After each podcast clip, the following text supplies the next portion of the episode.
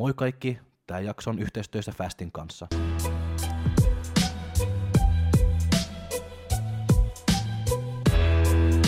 Moi kaikki kuuntelijat, Jukki ja Oona täällä taas niin kuin aina. Ja tervetuloa kaikki kuuntelemaan tämän uuden jakson Fitnesskulma-podcastiin. Ja tänään meillä on tämmöinen vieras, sen nimi on Teo Embäi. Ja tervetuloa Teo. Kiitos. Että sä olet täällä nyt niin kuin monesta syystä. Että, ja me tavattiin, kun sä olet niin kuin, tuli niin kuin mulle niin kuin hierontaa ja noin. Ja sä olet niin kuin 1,5 tuntia niin kuin siellä hieronnassa. Mä en luule, että koskaan se 1,5 tuntia on mennyt noin nopeasti, koska meillä oli niin paljon niin kuin puhuttavaa niin kuin just niin kuin, no, fitneksestä niin kuin muuten. Ja sitten me ollaan molemmat niin kuin tämmöisiä aika isoja nörttejä just niin kuin ravintosta ja kaikki tämmöisiä. Joo, aika meni, mutta nyt ensin sä saat niinku vähän kertoa niinku sun oma tarina, että kuka sä oot ja mitä sä teet, sun fitnessuraa, tulevaisuudessa suunnitelmia, että ole hyvä. Kiitos. Elikkäs, mistäkään se nyt aloittais? Kuka sä oot? Eli olen Teo Embäi ja mä oon tosiaan niin kuin titteliltäni tällä hetkellä, mitä mä nyt voisin kuvailla itseäni, niin ensin olen fitnessurheilija olen, eli mä kisaan fitneksessä, Men's Physique-sarjassa, kisannut pari kertaa. Ja sitten mä oon myös niinku liikuntatieteilijä, mä oon valmistunut liikuntatieteiden maisteriksi tuossa taannoin, eli viime kesänä. Ja mun päivätyö itse asiassa on Helsingin yliopistolla, mä oon siellä tutkimushommissa. Se projekti, missä mä oon, niin tutkitaan päiväkotikäisten lasten fyysistä aktiivisuutta ja sen yhteyttä niinku oppimiseen ja tälleen. Et ei ehkä ihan niin tähän liittyviä juttuja, mutta kuitenkin liikunnan parissa tutkitaan. Ja kisataustasta sen verran, että mä tosiaan 2015 mä muutin Britteihin, mä tein mun kandin siellä, 3 vuotta asuin siis siellä, ja siellä mä sitten kisasin ekan kerran. Mä olin vähän muuten vaan niin kuin aluksi dietillä, ja sitten kaikki oli mulle silleen, että missä me kisaa, saatiin hyvässä kunnossa. Mä olin silleen, että no en mä nyt tiedä, että viittiinkö me mennä, tää perus, mikä kaikilla varmaan on. Mutta sitten mä ajattelin, että okei, ehkä mä menen vaan kokeilemaan, tälleen niin kuin pian harjoittelu, ja sitten niin kun mä menen seuraan kerran oikeasti, mä tiedän vähän jo niin kuin millaista se on. Se oli niin kuin se mun lähtökohta. Sitten mä ajattelin, no joo, ei tässä mitään, että kisat on yli kuukauden päästä, päätin silloin, sitä aloin jotain poseja, väkisin jostain YouTubesta katsomaan ja jotain peruställeen. Niin sitten mä menin kisoihin, mä olin 3. siellä, mikä oli silleen ihan ok, siihen nähden, että mä olin yli kuukautta ennen kisoja päättänyt myös meidän kisoihin. Ja tosiaan mulla ei ollut mitään valmentajaa, eikä tähänkään päivään asti oikeastaan ollut, että mä oon niitä vaan valmentanut itseäni ja tehnyt kaikki niin kuin itse. Ja silloin mä olin 3. siellä, ja sitten mä olin silleen, että okei, tää oli ihan fine, ja sitten muutin sieltä Suomeen. Tää minä tälleen vähän ristiin rasti tää mun tarina, mutta siis muutin Suomeen, sitten sen kun sain kandin sieltä takaisin Jyväskylään, menin silloin opiskelemaan maisteriksi, liikuntatieteitä ja liikuntafysiologiaa tarkemmin, ja sitten kisasin 2019 NFV:ssä, Men's Physiqueissä, ja voitin oman sarjan. Niin sellaista. Mä haluan kysyä tuosta, että sä kisasit siis Briteissä. Joo. Miten se onnistui siellä? Et Suomessa ei vissiin saa, mulla saa kisata, mutta ei saa lähteä sit arvokilpailuihin, jos se ei ole Suomen kansalainen. Mites Briteissä menee? Siis siellä ei kyllä ketään niinku kiinnostanut. Siis silleen, en mä tiedä. Siis siellä piti vaan yli maksaa joku kisamaksu, josta olikaan joku tyyli joku lisenssi kanssa. Joo, lisenssi piti kanssa ostaa ja sitten kisamaksu. Ja sitten mä vaan menin sinne kisoihin ja mä olin silleen, että moro. Ja sitten ei siinä ollut silleen mitään. Että, joo. Ja sitten siellähän, vaikka se oli niinku IFB:n alainen niinku liitto, niin testaus on siellä ihan eri juttu, että ei siellä kaikki niinku siis tyyli käyttää siellä. No ei nyt kaikki, mutta siis silleen, että siellä Briteissä kulttuuri on niinku ihan eri, että siellä tyyli, jos sä niinku käyt salilla tosissaan, niin sut niinku oletetaan, että sä niinku käytät kans jotain aineita siinä ohella. Että siellä se on niinku ihan erilainen, se nähdään erilaisen asiana kuin Suomessa ehkä. Mutta joo, kyllä siellä pääsi ihan kisaamaan vaan ja sitten menin sinne ja näin. Eli erilainen kulttuuri. Siis joo, toi koko niinku kehorakennuskulttuuri on niinku ihan eri siellä, että et just silloin, kun mä olin kisoissa tälleen, sit niinku saman saajan kävin niinku jengistä, ne kyseli mut sen jälkeen, että mitä sä niinku vedit, kun sä pääsit noin niinku kireäksi. Silleen niinku, ihan niinku perussuolainen kysymys niinku tyyli, että mitä söi eilen. Ihan silleen, niinku, se oli ihan, ei ollut yhtään silleen, niinku, hei mitä sä vedit, vaan ihan silleen, niinku, ihan salillisesti, että niin mitä sä vedit, että sä pääsit noin kireäksi. Mä olin vaan silleen, että en mitään, että olin syömättä ruokaa tyyliin ja juoksin kardiosikana ja tälleen. Sitten ne oli silleen, että mitä, et sä niinku vetä mitään. Ja se oli niinku ihan yllättävää niille, että joku niinku kisaa, mutta ei niinku käytä mitään. Mikä on sitten periaatteessa niinku ihan eri, niinku kuin Suomessa on niinku silleen, kuitenkin testaus ja kaikki tälleen. Niin. Mutta joo, et siis silleen eri kulttuuri siellä ehdottomasti ja näin. Mutta. Niin, se on vähän niinku erilainen kulttuuri. Mä muistan, kun mä olin niinku Jenkkeessäkin, niinku Gold Gymissa, kun mä olin Losissa ja noin. Siellä niinku ne puhuu vaan, että kun ne puhuu joku cyclista jotain. Joo, käytä vaan sen basic test ja tuolla. Siis ihan niin avoimesti vaan. Että siellä ei ole mitään, että hei, mitään. Siis niin, älä. Se oli jotenkin ihan sika outoa, kun sinne niin meni tuolle ihan uutena. Tai niin ulkopuolisen periaatteessa koko maahan, niin se oli jotenkin ihan hassua. Mutta siis periaatteessa sehän, se oli siis mun niin ensimmäinen sellainen niin kosketus periaatteessa niin fitness-juttuihin, niin että silloin mä aloin niin enemmän just ehkä... No niin, silloin mä aloin enemmän niin sitten just miettiä kisailuja tälleen ja näin vasta sen jälkeen, mutta siis salillahan kyllä mä oon käynyt salilla niin tyyliin 16-vuotiaasta, eli joku 11 vuotta, mutta mä sanoisin ehkä, että silleen niin tosissaan niin treenannut ehkä sitten vasta siitä, just silloin kun mä muutin sinne Britteihin, eli joku 2015 just, että siitä asti mä ehkä aloin sitten silleen niin tosissaan treenaamaan enemmän, ja koko ajan ehkä silleen enemmän tosissaan sitten niin kun vuodet meni eteenpäin ja näin, mutta joo. No miten sä löysit sitä sali sitten? Onko sulla joku urheilutausta ennen sitä salitreeniä vai onko sulla vaan ihan... Siis joo, juttuhan meni silleen, että mä pelasin futista, mä harrastin yleisurheiluakin joskus pienen, mä olin tosi hyvä niin kuin juoksemaan niin kuin 100 metriä tälleen, mä olin aika nopea. Sitten mä pelasin futista yli 6 vuotta, mutta sitten mulla tuli niin kuin polvi, tuli toi, onko se niin kuin hyppääjän polvi tai se Osgood-Schlatter tauti mikä onkaan, tulee niin sellaiset patit niin kuin tuohon polven alapuolelle, niin. Mutta siis vieläkin on vähän niitä, niin siis tuli sellaiset sit siitä niin kuin...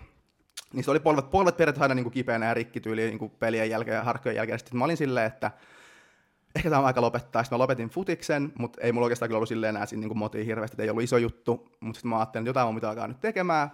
Sitten mä olin silleen, että mun kaveri kävi silloin salilla. Sitten mä olin silleen, että mä tuun sun mukaan. Menin sinne aluksi. Sitten mä olin silleen, että tämä on kyllä ihan perseestä. Kävin varmaan kerran, sitten en käynyt taas yli kuukauteen. Mutta sitten kävin uudelleen ja sitten se oli yhtäkkiä ihan kivaa. Ja sitten mä aloin käymään siitä ja sitten sen jälkeen ei ole varmaan ollutkaan niin kuin kuukautta pidempää taukoa, ettenkö olisi käynyt niin kuin salilla sille säännöllisesti.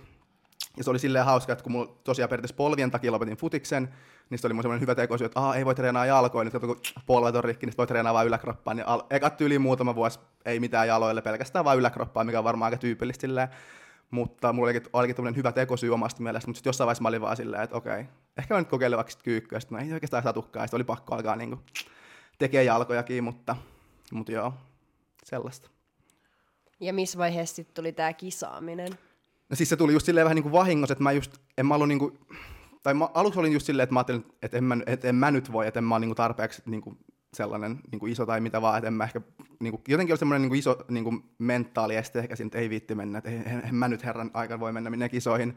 Mutta sitten just kun mä olin siellä Briteissä ja sitten mä lisäilin just kuvia jonne IGC, niin kaikki oli silleen, että me kisaa. Sitten mä olin silleen just, että vähänkään mietin ja sitten mä olin silleen, no täällä Briteissä on silleen hyvä mennä, täällä ei kukaan sitten tiedä, kun mä oon ihan sama, mä voin hyvin mennä. No ei kyllä varmaan Suomessa silleen tiennyt ainakaan silloin kukaan hirveästi, mutta eikä tiedä kyllä vieläkään, mutta siis kuitenkin, niin ajattelin, että se on semmoinen suht matalan kynnyksen juttu, kun mä otin sen just silleen vielä, että mä menen vaan harjoittelemaan, että tätä ei lasketa, tämä ei ole tosissaan yritystä, vaan tämmöinen käydään katsomaan millaista jaloja, ja sitten sit kun mä menen oikeasti tosissaan, niin mä tiedän just vähän, että millaista se on.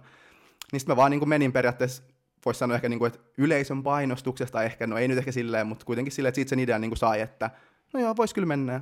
Sitten mä vaan menin, ja se olikin ihan hauskaa puuhaa. Sitten Suomen kisat, NFV, oliko se sitten tosissaan? Siis se oli sitten niinku tosissaan, että joo, mä just silloin sit mä niinku päätin, että sit mä muutin just Suomeen, niin sit heti tyyliin mä silloin jo tiesin, että mä menin kisaamaan 2019 NFV:hen, että se oli niinku ihan sitten aikuisten oikeasti menin silleen tosissaan, ja sinnekin just silleen, että ei ollut just mitään valmentajaa tai mitään, että sinne vaan ajattelin, että mä alan nyt tässä kiristelemään, ja sit mennään kisaamaan ja katsotaan, miten se menee. No se on aika kovaa se niinku ilman valmentajakin. Niin, siis se on... Tai? On se siis silleen, okei. On se siis vaikeeta totta kai, mutta kyllä mä, jos mä mietin sitä asiaa niin kuin silleen ulkopuolisen näkökulmasta, niin kyllä mä silleen sanoisin, että aika monella on kyllä varmaan silleen niin kuin perus, niin kuin, tai niin kuin vaikka monella kisaajalla, ketkä myös on niin kuin monet valmentajia tälleen, niin kyllä mä niin kuin näen, että aika monella olisi periaatteessa edellytykset siihen, että voisi niin kuin itse valmentaa itseään niin kuin tietojen ja taitojen puolesta periaatteessa. Mutta ehkä se isoin ongelma siinä on se, että vaikka sä tiedät, mitä sun pitää tehdä, silleen, jos sä mietit jotain toista ihmistä silleen, että vaikka toki tämän paino ei putoa, että mitä mä teen nyt ja tälleen, nämä perusjutut sä, niin kuin, osaat sille ajatella objektiivisesti, että vaikka, että okei, että se on nyt syönyt tämän verran, mutta sen paino ei putoa, no mä tiedän, että se on kuitenkin kalorivaje ja sitten paino periaatteessa putoaa, mutta se tyyli kerää nestettä tai jotain, niin sen takia ei vaan näy niin kuin vaalla, niin osaa tehdä tämmöisiä niin kuin objektiivisia päätöksiä, että okei, no nyt mä en ala pudottaa mitään kaloreita, koska mä tiedän, että se kuitenkin niin kuin rasva palaa siellä taustalla. Mutta sitten jos itselleen pitää tehdä tollaisia päätöksiä, niin se on silleen, että vittu ei paino putoa, nyt mä en syö enää mitään viikkoa. Että noit tulee ehkä helposti, että just toi niinku psyyke on periaatteessa silleen, että se on vaikea niinku tehdä sellaisia objektiivisia fiksuja päätöksiä ehkä itselleen. Ja kyllä mä huomasin itsekin silleen, että kyllä mulla oli välillä just silleen, että mä niinku tiesin, että mä stressasin sikatyhmistä asioista ja silleen, niinku, että jos jollekin muulle olisi tehnyt, niin en olisi stressannut niistä asioista, mutta itselleen. Niin sitten siinä tulee just kaikenlaista tehty just painonkaan nimenomaan, että jos paino ei putoa, niin alkaa niinku sikana stressaa ja miettiä, että mitä pitäisi tehdä.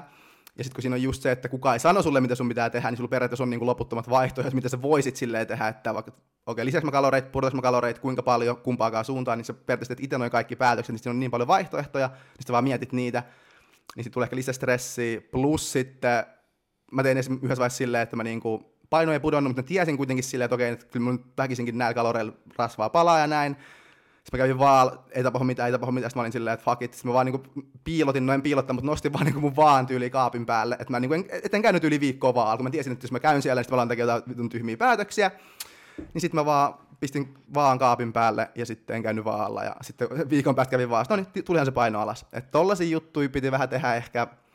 Ja niin, mutta siis, on se vaikeaa periaatteessa, mutta pääosin vaikeaa sen takia, että just niinku toi objektiivisuus on vaikea säilyttää ehkä, kun itse on niinku kyseessä. Mm. Mä muistan, tulee vaan niinku yksi kiva juttu niinku mieleen, just kun sä laitoit se vaakaa pois ja noin. Mä muistan, kun Oona oli viimeksi niinku menossa arskaan, sitten mä otin niinku se peili pois, koska se oli koko ajan niinku siellä. Katsoin sitä peilin kuntoa ja oliko se ehkä se vaaka, mitä mä otin poiskin, se oli yksi vaihe siellä, se oli koko ajan, se oli hirveä stressi. Sitten mä etein vittu, niin kaikki lähtee niinku pois täältä. Mutta siis just tolleen nimenomaan. Mä muista. Joo. Sä olit tuossa diettipärinöissä. Joo, ja se oli just yksi vaihe. Mä varmaan peilin saanut sit saliltakin. Joo, mutta meillä oli joku peiliä siellä, missä niinku siellä kotona ja se vaaka mä laitoin ne pois niinku varastoon, mä luulen. Se oli jotain siellä, se oli koko ajan pari viikkoa siellä, kun se oli piirreistressi ja noin. Mutta se tekee ihan hyvää just tolleen, että varsinkin jos niitä pystyy tunnistamaan, mutta niin, mut siis joo, kyllä se niinku vaatii tietynlaista ehkä, no totta kai pitää niinku olla perustieto ja taitokunnassa ja tälleen, mutta myös silleen ehkä, että no ehkä tietynlainen ihmistyyppi pitää osata myös olla, että ei niinku silleen ylistressaa, itse mä kyllä stressaan aika paljon loppujen lopuksi asioita, mutta siis silleen jotenkin niinku pitää myös osata silleen niinku sitten just irtautuu vähän niin kuin silleen, yrittää irtautua niin kuin itsestään, että okei, jos tässä on toinen ihminen, niin mitä mä tekisin sitten sille, eikä silleen vaan, että niin kuin, ei mene niin kuin tunteiden mukaan koko ajan, koska sitten se on niin kuin huono. Miksi sä et sitten halua valmentajaa? Voisitko sä kuvitella, että sulla olisi valmentaja? No siis tavallaan joo, voisin kuvitella, mutta sitten jos mä mietin niin kuin silleen, no ensinnäkin mä en ehkä haluaisi silleen, niin kuin, että tehdä silleen, mitä toinen sanoo mulle, tai siis silleen, että kivempi ehkä tehdä, tai kivempi itse päättää, että mitä tekee. Totta kai siinä on sellaisia jotain niin kuin myönnytyksiä periaatteessa, ehkä ihan optimaalista vaikka tyylikehitystä tai jotain, jos joku, niin kuin, tai mä en niin kuin kiellä sitä, että mä en voisi olla parempi, jos joku niin kuin valmentaisi mua, se on ihan hyvin mahdollista, mutta ehkä enemmänkin se, että mulla ehkä se, just se mielekkyys vähän sitten ehkä katoaisi siitä, jos mä vaan silleen niinku, no se kuulostaa vähättelevältä, mutta silleen, jos mä vaan tekisin, mitä joku toinen sanoo mulle, että okei, tee tälleen, niin pääset tällaiseen kuntoon. Totta kai se niinku, kuulostaa, että vähättelisin niinku muita, mutta ei tietenkään, että on se niinku sika iso duuni, että pitää tehdä silleen ja tälleen muutenkin, mutta siis itselle tuntuu, että se on niinku osa just sitä, mikä on niinku mielenkiintoista tässä koko fitness-hommassa on just se, että niinku itse miettii ja kokeilee juttuja, tulee tehtyä vähän tyhmiä virheitä, mistä varmasti välttyisi, jos joku kertoisi sulle, mitä kannattaisi tehdä, mutta sitten niinku oppii virheistä ja sitten siinä on niinku se, että ehkä se niinku, että itse pitää miettiä kaikkia, kokeilla ja keksiä ja itse tutkia asioita ja näin, niin se on ehkä se mielekkäin osuus tässä koko hommassa mulle. Plus itse, että mä vaan haluan, että joku, jos mä haluan tehdä tälleen, sitten kun valmentaja sanoo mulle, että tee mieluummin tälleen, sitten mä oon silleen, että että en mä ehkä halua sellaiseen tilanteeseen joutua, että pitäisi olla oikeasti tosi semmoinen, niin kuin, että mä näkisin sen tosi sellaisena niin kuin auktoriteettina mulle, että mä sitten oikeasti osaisin niin kuin luopua ehkä omista noista jollaisista jutuista, mutta siis en mä kyllä näe ikinä, että mä tulisin ehkä ottamaan valmentajaa, vaikka toisaalta mä tiedostan, että se voisi olla ihan hyvää mun kehitykselle ja tälleen, mutta sitten haluamme sen, että musta tulee vähän parempi fysiikkatyyli tai pääsen vähän kireemmässä, kun sitten mä menetän periaatteessa sen ison niin kuin mielekkyyden koko tästä hommasta, niin mun mielestä se ehkä ei ole silleen niin kuin vörtti juttu. Niin, mietin vaan, kun just puhutaan auktoriteettia, just niin kuin ihan että se on tosi tärkeää myöskin, että sun valmentaja, että sillä on joku tämmöinen auktoriteetti, vaikka se sanoo sulle, että syö niin kuin koiran kakkaa, että sä syöt sen, että se on, ei ole mitään pointti, niin kuin, että sulla on valmentaja, jos sä et ihan niin kuin luottaa sitä, ja varsinkin, että jos otan sua nyt niin kuin esimerkiksi myös, että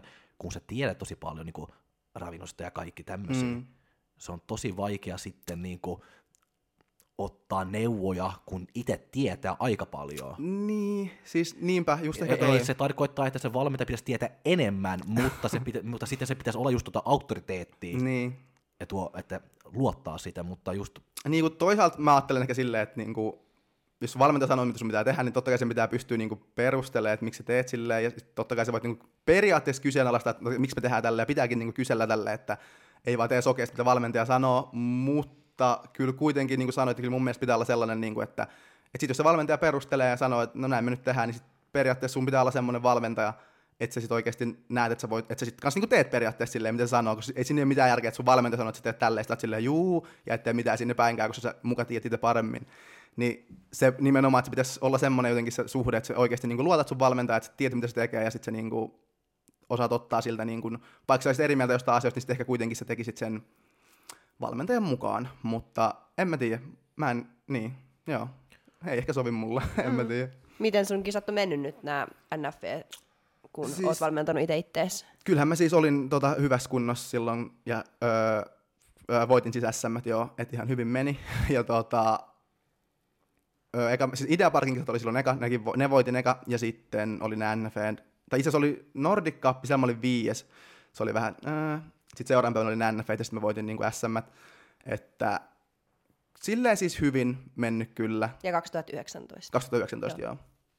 Niin hyvin on mennyt, ja silleen, että jos mä katson niin kuin tällä jälkeen, tai niin kuin takaperin katson nyt, mitä virheitä mä oon tehnyt, niin kyllä mä jotain niin kuin sellaisia niin kuin tyhmiä juttuja, just ehkä poseeraaminen ei ollut ehkä vielä silloinkaan niin, niin hyvä kuin se voisi olla, ja jotain muitakin sellaisia pikkuvirheitä ehkä tuli tehtyä, mutta esimerkiksi jos miettii kunnon puolesta, niin kyllä mä niinku siis pääsin niinku ihan heittävällä niinku tarpeeksi kireeksi. Tyyliin voin väittää, että vaikka olisin ollut vähemmänkin kireä, niin olisi mennyt ihan yhtä hyvin, tai siis sillä, että mä olin oikeasti niinku kyllä pääsin niinku hyvää kuntoa, ei silleen mitään. Että hyvin meni siis silleen niinku saavutusten kannalta ja tälleen, mutta kyllä niinku jäi aika paljon sellaista, mitä niinku just haluaa ehkä vielä tehdä paremmin sitten ensi kerralla. Onko sä ottanut poseeraamiseenkaan mitään ulkopuolista apua?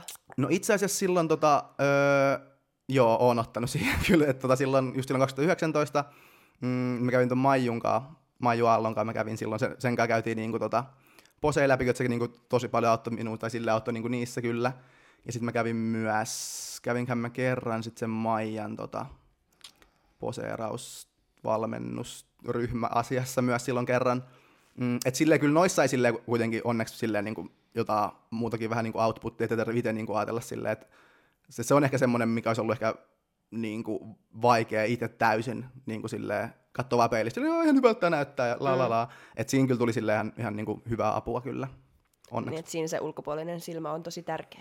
Siis joo, todellakin, että kyllä niin kuin monta kertaa itse just katsoo just, no itsellä oli ehkä just esimerkiksi just käytännön esimerkki, niin mulla oli just se, että mä keskityin vaan tyyliin, että niin vatsalihakset näyttää mahdollisimman hyvältä ja silleen, niin kuin, että näkyy tosi hyvin palat ja tälleen, niin sitten just tuli ilmi, just no Maijunkaa tuli ja sitten just Maijankaakin, että pitää enemmän sen kokonaisuuteen, ettei yritä niinku fiksaantua just yhdestä osasta tyyliin, että näyttääkö vatsat syöltä vaan semmoinen kokonaisuus enemmänkin, että sit just niinku, jos mä tyyliin keskityn liikaa vatsoihin, niin sit mä oon tyyli ihan silleen kasassa, että mä en ole tarpeeksi niinku vaikka latsit auki tai jotain tällaista, niin noista tuli sellaisia hyviä kyllä ehdottomasti, mitkä auttoi kyllä, että joo.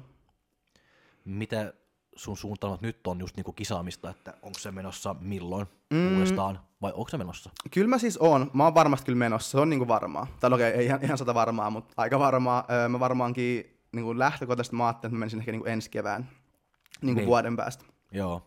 Mutta se vähän riippuu, että jos tulee jotain niinku isoja muutoksia tyylielämässä, on niinku semmoinen niinku elämäntilanne, että ei niinku jaksaisi mitään ylimääräistä olla stressiä jostain kisoista, niin sitten ehkä muuttuu, mutta alustavasti sanoisin, että ehkä ensi kevään joo. Se voisi olla. Onko se kilpailuhenkinen? Oon mä kyllä siis silleen. Että... Onko se matka sinne, onko se kisaaminen se tärkein, vai onko se matka sinne, että sä oppii tuntemaan niin sun omaa kroppaa, tai sä ymmärrät. Siis joo. Siis kyllä niin kuin, siis tärkein on kuitenkin se, niin kuin, siis se matka, tietty, tai siis se on niin kuin kaikki ne jutut, mitä pitää tehdä, että sinne niin kuin kuntoon pääsee. Se on niin kuin se mielekkäin osuus ja kaikista kivoin sellainen niin kuin prosessi, just niin kuin miettii kaikkea, mikä toimii ja kokeilla kaikkea ja nähdä, miten hyvin ne toimii tai miten huonosti joku toimii. Tuo on tällainen niin testailu ja asioiden kokeilu, niin se on niin kivointa ja just se, niin kuin sä näet, kun sun kunto paranee ja tälleen. Se on se niin kivoin osuus, mutta kyllä mä niin näen, että se kisaaminenkin on aika tärkeä. En mä silleen ikinä, että kunhan mä nyt vaan niin voitan itteni ja silleen, kun mä pääsen lavalle, niin mä oon sitten niin tyytyväinen kyllä, että mä oon tehnyt kaikkeni, mitä mä voin. Että ei mulla kyllä silleen, että kyllä mä niin kyllä mä niin silleen niin lähtökohtaisesti haluan voittaa, ja silleen, että jos en voittaisi, niin kyllä mua niin oikeasti ottaisi päähän, ja ei ole silleen, että no, mä tein parhaani, mutta silleen, että en mä ehkä osaa ajatella niin silleen, niin kuin, että se riittää, että teen parhaani, vaan kyllä mä niin oikeasti haluan myös niin pärjätä, että se on iso juttu myös. Oliko se muuten silloin 2019 sä voitit SM-kisat, niin oliko se sitten MM-kisoissa? Oli joo, siellä Arabiemiraateissa. Mun kävi tosiaan just sitten siinä niin kuin ennen niitä kisoja, niin kuin mä just, no siis tää on nyt niitä virheitä, mitä on tullut tehtyä just kun ei ole valmentajaa, niin mä silloin just, kun mulla esim. Kävi tyyliin väli sillä, että jos mä niin kuin tankkauspäivinä söin sit vähän niin kuin tyyliin, ehkä enemmän suolaa kuin niinku muuten, mutta mä en ole tyyli tarpeeksi vettä tai jotain, niin sitten mun tuli tosi semmoinen niinku, ehkä nesteinen kroppa, tai kun kroppa kerää vähän niinku nestettä ja näin. Niin sitten yleensä oli niinku ratkaisu siihen, että mä join vähän enemmän vettä tyyli seuraavan päivän, niin sitten niinku alkoi pikkuhiljaa tasoittumaan ja näin. No, sitten oli tyyli viikko ehkä tai reilu viikko ennen niitä kisoja, niin sitten mun kävi just samalla tavalla tälleen niinku tankkausten kanssa, että mä olin silleen, että mä olin sieltä ihan just on kisat, on niinku pakko saada kunto nopeasti, mä olin juomaan ihan sikanaa vettä, niinku ihan enemmän, paljon enemmän kuin niinku normaalisti, mä vaan niinku join ihan sikanaa vettä, kun mä ajattelin, että no mitä enemmän vettä, niin sitten nopeammin tää niinku menee, hehe, no eipä mennyt, vaan sitten periaatteessa siinä kävi just, että mä vaan pysyin tyyli vielä enemmän nesteisenä, ja, tai siis en tiedä enemmän, mutta ei se nesteisyys lähtenyt niinku siitä mihinkään. Että mä vaan niin join periaatteessa nestettä liikaa ja sitten mä olin ihan nesteinen silloin, kun mentiin sinne kisoihin. Niin kun mentiin sinne kisoihin, tai siis lennettiin sinne, niin sitten siinä oli joku muutama päivä kuitenkin ennen niitä kisoja vielä. Ja sitten mä olin koko ajan silleen, että kyllä tää ehkä ehtii mennä, Niin ja sitten mulla oli myös silloin, että niinku vatsa ei toiminut niinku yhtään, että niinku mitä ei tullut yli ulos, mutta mä luulen, että se oli ihan niinku samoista syistä, että vaan niinku liikaa nestettä ja niinku elektrolyytti, tasapaino, kaikki ihan niinku fucked up siis joo. Ja, niin. Se kestää kauan ennen kuin sä saat ne normiksi, siis, että kun sä kerran on saanut se, että ne meni ihan fucked up, sitten niinpä. Se kestää aika ennen kuin sä saat niinpä, se kuntoon. Niinpä, ja sitten mun kyllä niinku, siinä muutamassa päivässä ennen niitä kisoja, kun oltiin jo siellä niinku pelipaikoilla, niin kyllä mun silloin alkoi niinku kunto paranemaan jo niinku vähän, mutta kyllä se nyt jäi sitten niinku aika nesteiseksi. Mä olin sitten silloin jo silleen, että joo, et, kyllä mä tiedän, että ei tule niinku mitään tulemaan, niinku minkäänlaista sijoituksia näistä, niin ei ollut silleen mitenkään niinku sit pettymys, kun ei tullutkaan niinku mitään sijoitusta, en päässyt niinku siitä alku- tai esikarsinasta läpi, että kyllä mä olin heti siinä silleen, joo. Oliko sulle isompi pettymys se, että sä olit tavallaan tehnyt virheen siinä valmistautumisessa, vai just ne kisasijoitus? Vai oliko mikään edes pettymys? Oliko se, että nyt siis... opitaan tästä ja planitaan eteenpäin, vai tuliko siinä semmoinen, että no, ei hitto? Joo, olihan siinä vähän tollaista, että no, nyt ainakin tiennyt ainakin ensi kerralla, että en tee tälleen tyhmää tälleen. Niin kyllä siinä oli se iso opetus, oli kyllä myös todellakin ensi kertaa varten. Mutta kyllä se nyt vitutti siis silleen, että... Tai ehkä se vitutti eniten siinä niin se, että kun ties, missä kunnossa on ollut ja kuinka niin kuin hyvä periaatteessa silleen, tai hyvässä kunnossa oli, niin sitten ei päässyt niin kuin näyttämään sitä siellä. Niin kyllä se silleen vähän ärsytti omalla tavallaan, että voisi periaatteessa voinut jättää hyvin väliinkin koko silleen, kun tiesi, että ei tule mitenkään menemään. Että se sijoitus itsessään ei ollut ehkä se pettymys, vaan just ehkä se, että ei päässyt ehkä näyttämään sitä, mitä niin kuin oikeasti olisi niin kuin voinut olla. Mm. Niin se oli ehkä vähän se. Mutta tuossakin, jos valmentaa itseään, niin sit ei voi syyttää kuin itseään. Niin, jos on... toi olisi ollut valmentajan niin siis kyllä, ohjeiden mukaan. Tuossa on se toinen puoli just silleen, että jos valmentaja olisi kussunut mulle, mä olisin ollut silleen, että vittu mikä paska valmentaja, että olisin voittanut muuten MM, jos olisi ollut kunnon valmentaja. No ei, mutta siis silleen, että siinä on totta toi, että ei voi ikinä syyttää ketään muuta kuin itseään, mikä on silleen omalla tavallaan mun mielestä hyvä. Että sit sä niinku itse täysin vastuus kaikesta, mitä sä teet, ja silleen, että se, jos sä niinku teet jotain, niin se on vaan niinku sinusta itsestäsi kiinni kaikki ja näin. Mutta sitten siinä on myös se, että jos sulla menee hyvin, niin kuin esimerkiksi mulla meni SM:t, niin sä saat yli kaiken kunnian. Tai siis, no en mä tiedä, no siis periaatteessa silleen joo, että et sä niinku, saat niinku itse aiheuttanut sen, tai niinku saanut sen aikaa niinku kokonaan. Että siinä ei ole mitään sellaista, niinku, että, ja siis taas ei sille yhtään en halua vähätellä yhtään niinku ketään, kun niinku saa saavuttaa mitään missään, vaikka olisi 7 valmentajaa tai mitä vaan, mutta siis kyllä, se, niinku, kyllä mä väittäisin, että se tuntuu silti vähän edes paremmalta, kun sä tiedät, että sä oot niinku itse kokonaan sen niinku, saanut itsellesi niinku, aikaiseksi. Väittäisin ainakin. Niin, en tiedä, ei ole kokemus toiselta puolelta, mutta kyllä mä niinku luulisin. Niin. Joo. No mulla on valmentaja, mutta mä näen sen enemmän silleen, että se on niinku meidän yhteinen matka. Tai et, musta tuntuu, että mä olisin tosi yksinäinen, jos mä tekisin itse kaiken itse ja sit voittaisin itse ja kiitos itselleni ja kiitos itselleni. Tai silleen, että se on niinku valmentajan ja urheilijan niinku tavallaan yhteistyötä ja semmoinen yhteinen. No matka. Siis joo, ehkä mä annan tolleen vähän huonon kuvan, että se olisi silleen, että kaikki vaan niinku tyyliin tekee mitä valmentaja sanoo, mutta se on ehkä enemmänkin se on useimmiten just tolleen, tai ainakin hyvissä valmennussuhteissa on, että se on just nimenomaan tolleen yhteinen matka ja yhteistyö, niin sitten sit se niinku jakaa periaatteessa sen niinku pettymykset ja sitten myös noin niinku saavutukset, mutta mut niin, en mä tiedä, mulla ei ole oikein kokemusta tosta, mä en osaa silleen ehkä sanoa, että voihan se olla, että mä olisin ihan yhtä innoista, jos mä voittaisin jonkun valmennuksesta, varmaan siis hyvin voi olla, että oisinkin. Niin, mutta... ja siis kaikilla sopii niin erilaiset. Niin. Niin kuin... Niin sekin just, että valmennuksiakin, että osa haluaa, että niillä vaan sanotaan tyyli, että teet tälleen, ja sitten ne on niinku tyytyväisiä siitä, mutta jotkut haluaa ehkä enemmän sit myös silleen, nähdä sen ehkä silleen, niinku, että se valmentaja on enemmän semmoinen, kun katsoo vähän perää, että sä teet kuitenkin sun niinku päätökset, mutta sitten aina valmentajan välillä silleen, että, ja sitten sä voit aina välillä varmistaa valmentajan, että tehdään ihan fiksusti ja tälleen, että niitäkin on niin paljon erilaisia niinku periaatteessa. Uijaa, voi tehdä niinku monta eri tavalla, että monet haluaa just, niinku, että se valmentaja on tosi paljon niinku mukana, niin. Ja sitten monet on vaan, että mitä vähemmän sen parempi. Niin, että laittaa ohjeet ja mä teen ja sitten pysy poissa. Niin, mä siis, niin. No, joo. Niin. Et en mä tiedä, onko mikään niinku oikea tai väärä tapa, mutta siis just silleen, että mikä kellekin ehkä sopii. Se niin. On oikea tapa, mikä sopii. Niin, ja sitten silleen, että mitä kukakin niinku hakee ehkä siltä niinku kisaamiselta ylipäänsä ja ehkä, tai valmennukselta ylipäänsä, että se niinku on tosi niinku yksilöllinen juttu just silleen. Niin, tai että mulla on myös just se, että mä niinku, en jaksaisi miettiä itse, että jos on joku ongelma dietillä, niin en haluaisi lähteä sitä itse ratkaisemaan, tai ei ole semmoista mielenkiintoa tavallaan sitä teoriaa kohtaan, niin, siis, että on vaan, että no, kerro mitä mä teen. Niin, no toi on siis joo, kans ehkä se ero, että itsellä on just, niin kuin Jokke sanoikin tuossa alussa, että on tämmöinen niin nörtteily tullut niin kuin aika tutuksille, että kuitenkin 5 vuotta opiskellut niin kuin just liikuntatieteitä yliopistossa, plus sitten varmaan 5 vuotta just niin kuin itse opiskellut siinä ohessa niin kuin kaikkea, niin kuin kuunnellut eri podcasteja kaikkien tutkijoiden ja vastaavia ja tälleen, tosi paljon niin kuin vapaa-ajallakin lukenut vaan ja niin kuin kuunnellut ja tälleen itseään fiksumpien ihmisten niin kuin näkemyksiä ja kaikkea tällaista, niin ehkä, että se on, niin kuin, että se on mulle, se on ehkä enemmänkin just sillä, että se on myös niin kuin mun niin kuin harrastus, joo, sitten niin kuin myös duuni, joo, ja sitten myös sille niin kuin vapaa-ajan semmoinen niin kuin kiinnostuksen kohde niin kuin ihan silleen, että mä niin kuin tykkään, että mä niin kuin luen ja niin kuin mietin ja opin kaikkea tällaista, niin se on niin kuin just ehkä eri myös se, että mä ihan mielellään just selvitän silleen, että okei, että minkä takia mä oon nyt ihan sikanesteinen, kun mä join 700 litraa vettä, että mitä tässä nyt tapahtuu, että mä alan tyyliin lukemaan jotain nestetasapainon fysiologiaa, ja silleen, ei vittu, mä oon kyllä tyhmä, tai siis silleen, että et se niin, on musta kivaa. Intohimo. Niin, siis just näin, nimenomaan, se on intohimo, se on ehkä myös se niin kuin ero siinä, että niin. Ei tietenkään kenenkään, tai ei kaikkien, totta kai ei kaikkien ihmisten intohimo voi olla sama, niin kuin, että kaikki olisi niin kuin kisaamisesta yhtä silleen niin kuin siitä niin kuin teoriasta tälleen, että osalle, tai monet haluaa just vaan niin kuin olla hyvässä kunnossa kisata ja tälleen, että se nyt on vaan mun koko niin kuin elämätyyliin, niin. Siis, tai siis niin kuin koko elämä periaatteessa pyörii jossain määrin niin kuin liikuntatieteiden ympärillä kuitenkin. Niin. Niinpä. Niin joo. Ihan ymmärrettävää. Niin, kyllä. Niin, ja sitten se on just tosi kiva just tuo ihmiskehollakin, että vaikka se on näin, että teen näin, sitten tämä tapahtuu, mutta se ei aina mene noin. Että se, mitä toimii sulle, ei välttämättä aina niinku toimi niinku, tai mulle ja noin. Se on monta kertaa, kun jos joku kaverit on kysynyt, että mitä me pitäisi tehdä, sitten mä sanon, että teen noin.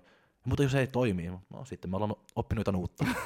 Niin siis kyllä. Niin. Kyllä, että sekin just silleen, että jos sä vaikka tyyliä vaikka just luet jostain tai niinku, että jos sä teet tälleen, niin tälleen pitäisi käydä, mutta sitten kun ei käykään, niin mitäs sitten? Että sitten muuten sä olisit niinku tyyliä valmentajalle silleen, että no ei tää nyt toiminut, mutta sitten sä itse niinku, sit sun pitää vaan tyyliä lukea enemmän, ja sitten ehkä selviääkin joku toinen juttu, että tämän takia se ei toimikaan ehkä ihan kaikille, että siinä on tällaisiakin eroja niinku ihmisten välillä, että jollekin se toimii, jollekin ei, tai vastaavaa. Niin siinä on just niinku tuo jatkuva oppiminen ehkä just tolle, että sä ajattelet, että joku niinku menisi tälleen, sit kun se ei menekään jollekin toiselle, niin sitten joutuu taas itse niinku lisää lukemaan ja tutkimaan asiaa, mutta se on sitten taas, kun jos on niinku intohimo tai silleen, niin ei se haittaakaan, että se on ihan niinku kivaa.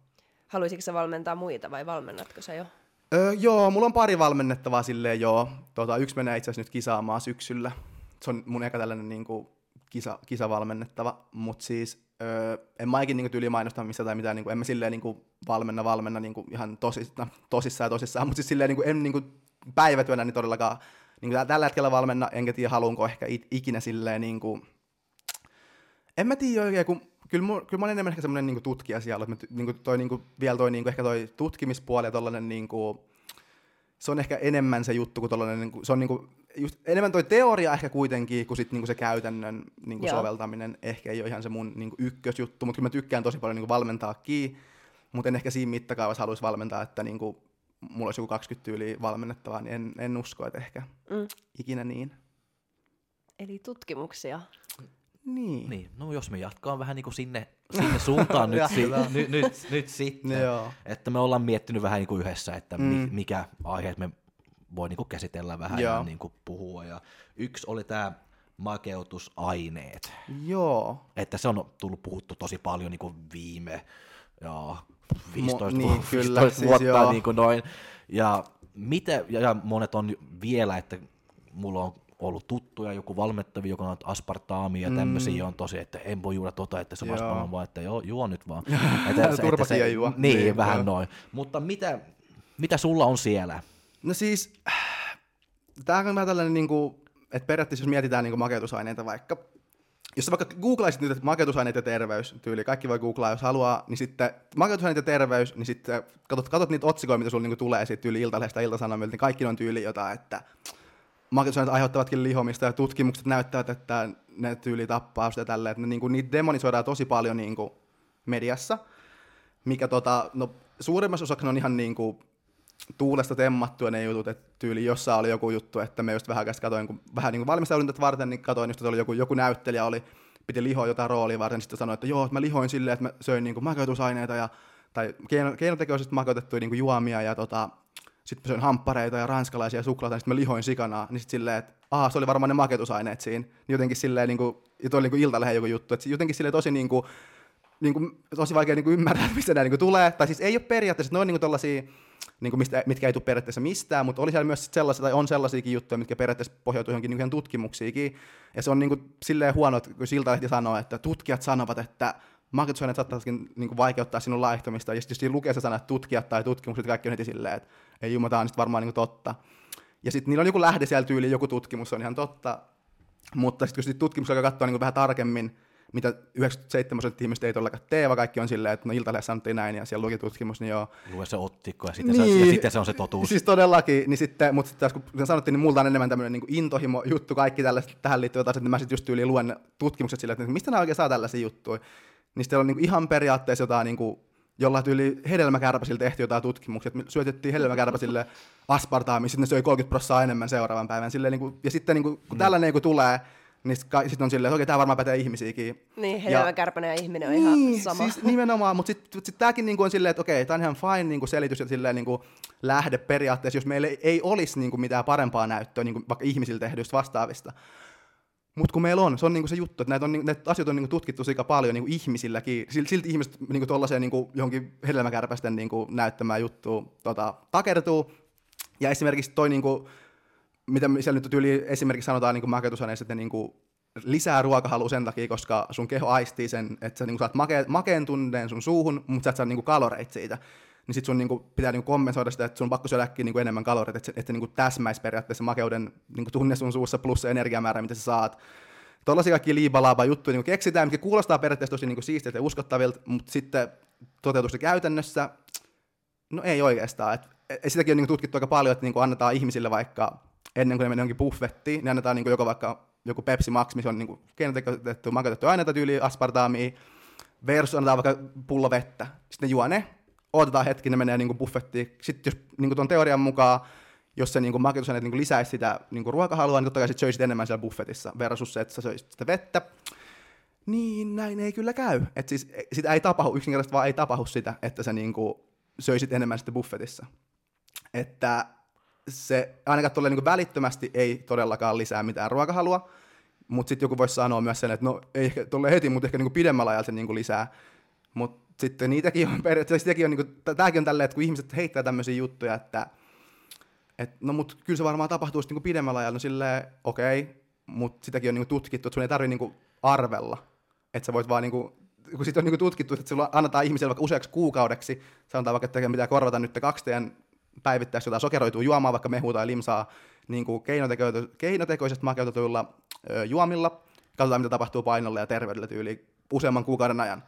No sitten kun ne juo joko niitä keinotekoisesti makeutettuja aineita tai vaikka vettä niiden sokerijuomien tilalla, niin nähdään, että ne pudottaa enemmän painoa, ketkä on juonut niitä keinotekoisesti makeutettuja aineita versus vettä, mikä luultavasti johtuu vaan siitä, että niillä oli niinku vähemmän ehkä makeanhimoa ja tällaista, niin sitten ne pysty paremmin pysyä siinä dietillä. Mutta kuitenkin pointti on se, että ei todellakaan nähdä ainakaan sitä, että ne söisi enemmän sen takia, että ne juo niitä keinotekoja, kun saisi puhua. Mutta makeutettuja aineita. Sä tulet niin vihainen, että sä et osaa puhua. Mä en oikeastaan osaa puhua, mutta siis joka tapauksessa sitä vain niinku ei nähdä käytännössä, että niin kävisi se lisäisi mitään nälkää. Eli ei voi sanoa mitenkään, että ne lihottaa tai ne lihottaa yhtä paljon.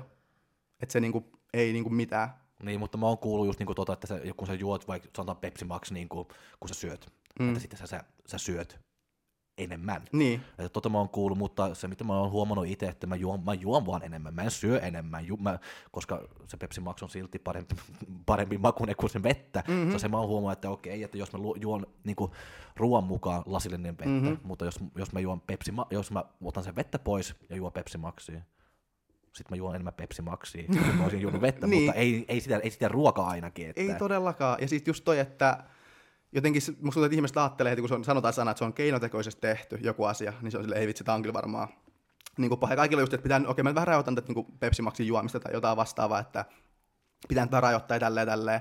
Ja mä ymmärrän, jos haluan niin kuin rajoittaa tyyliä vaikka jostain ihan, no en mä tiedä oikeastaan mistä syystä haluaisi rajoittaa, mutta en mä tiedä, hampaille ehkä jotain, mä en ole siihen yhtään perehtynyt, mä en tiedä, vaikuttaako jotenkin hampaisi tai vastaavaa, mutta silleen niin kuin terveyden näkökulmasta niin kuin muuten, niin ei ole mitään sellaista oikeasti niin kuin konkreettista syytä, että minkä takia joku niin kuin välttelisi.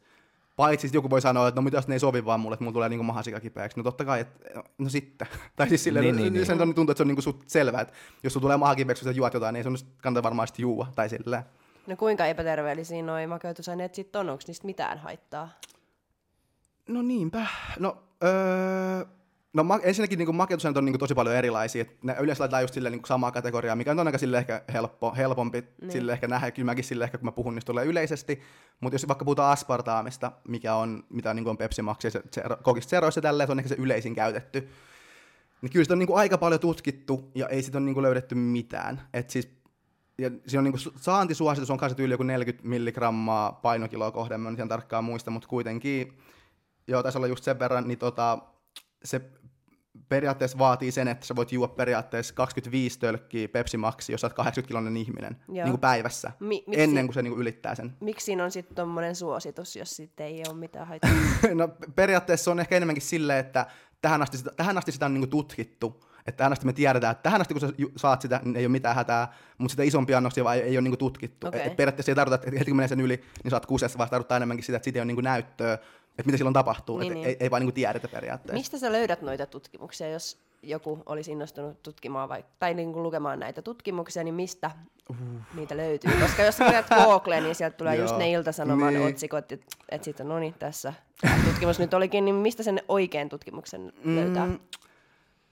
No niinpä, tämäpä on se hyvä kysymys, että periaatteessa siis... Mutta eikö se ole enemmän, että sulla on pakko niinku lukea ne tutkimukset ja alkaa niinku miettiä itse, että mitä tämä tutkimus, niinku, mitä se kertoo? Niin, kyllä. Että, sekin... että onko se nyt sitten, mitä sä sanoit, niinku hedelmiä... Hedelmäkärpäsiä. Onko se ihmisiä niinku tutkimuksessa? Niin, mutta siis, että mistä näitä tutkimuksia löytää? Niin, siis, no PubMed on semmoinen, niinku, että sä voit periaatteessa kirjoittaa vaikka, jos sä haluat, okei, kaikista yksinkertainen tapa, jos haluat niin löytää tutkimuksia tyyli jostain aiheesta, on, että sä kirjoitat vaikka Googleen, että okei, makeutusaineet on vaikka artificial sweeteners, sitten perää PubMed, ja sitten enteri, niin sitten se tulee niin kaikki, tai tulee paljon niin PubMedissä olevia, eli tulee vertaisesti tutkimuksia tästä kyseisestä aiheesta, sitten voit alkaa sieltä katsomaan, mutta se on tosi niin kuin, se on vaikeaa ja silleen tosi työlästä, ja en mä sano, että kenenkään pitäisi silleen mennä todellakaan tekemään, että se on niin kuin, koska siis jos se, pitää olla tietty ehkä semmoinen jonkinlainen niin kuin akateeminen semmoinen tausta ehkä, että osaa sitten myös niinku ymmärtää niitä tutkimuksia silleen, vähän ehkä pohjaa tai niinku pintaa syvemmälle. Et niinku ymmärtää just tämän, että hedelmäkärpäisiä tehdyjä tutkimuksia, vaikka ne sanoisi jotain johtopäätöksiä siitä, niitä ei välttämättä voi yleistää ihmisiä. Niin toikin vaatii kuitenkin loppujen lopuksi semmoisen tietyn niinku, jonkinlaisen niinku ymmärtämisen ja näin. Mutta siis toi on ehkä se helpoin tapa, miten niitä tutkimuksia löytää, on just tolle, että sä kirjoitat vaan sen aiheen, mikä sinua kiinnostaa, sitten perää PubMed, Googlea ja sitten katsot, mitä sieltä tulee ja voit alkaa niitä käymään läpi, mutta... työlästä ja ei se nyt ole sellainen, mitä kukaan oikeasti tulee realistisesti tekemään varmaan, mutta joo. Mutta siis ihan vaan, että mistä sitten lähtee, jos jossain otsikoista löytää jotain tuommoista, niin mistä sitten lähtee etsiä näitä? No siis toi on just se, että ei sitäkään niinku ehkä silleen, että jos sä niinku näet just jonkun Iltalehden jonkun jutun, jonkun huonon tutkimuksen, mihin ne niinku vaikka käyttää niinku lähteenä, niin se on tosi vaikea siitä lähteä silleen, että sä otat, ei tää voi olla totta, että mä lähden nyt selvittämään, miten tää oikeasti on. Ei, se on tosi vaikea niinku silleen, että sen takia esimerkiksi on hyvä, että on sellaisia ihmisiä, jotka niinku tyyliin lukee niitä tutkimuksia, kenen intohimo ehkä on käydä niitä tutkimuksia läpi, ja sitten ne voi periaatteessa vähän niinku pureskella sit tietoa vähän ja sitten niinku antaa, niinku, silleen niinku jakaa sitten niinku, silleen niinku ymmärrettävässä muodossa muille.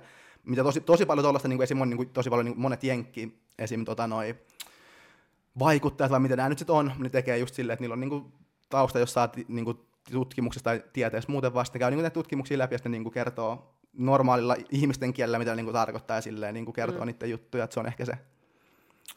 Niin, että just silleen, että en oleta, että niinku kaikkien ihmisten pitäisi niinku itse tehdä niinku niiden oma tutkimus tai selvittää asiat itse, vaan just silleen, että niinku mieluummin ehkä luottaa siihen, että joku ihminen tekee sen sun puolesta, mutta siinä on tietenkin se, että no, mistä täältä kuitenkin tekee sen oikein ja bla bla bla. Et se on niinku vähän niinku mahdoton se on loppujen lopuksi niinku semmoisen ihmisen, kuka ei ehkä hirveästi ole perillä, niin tietää, että mikä tieto on oikeasti ehkä parempaa kuin toinen.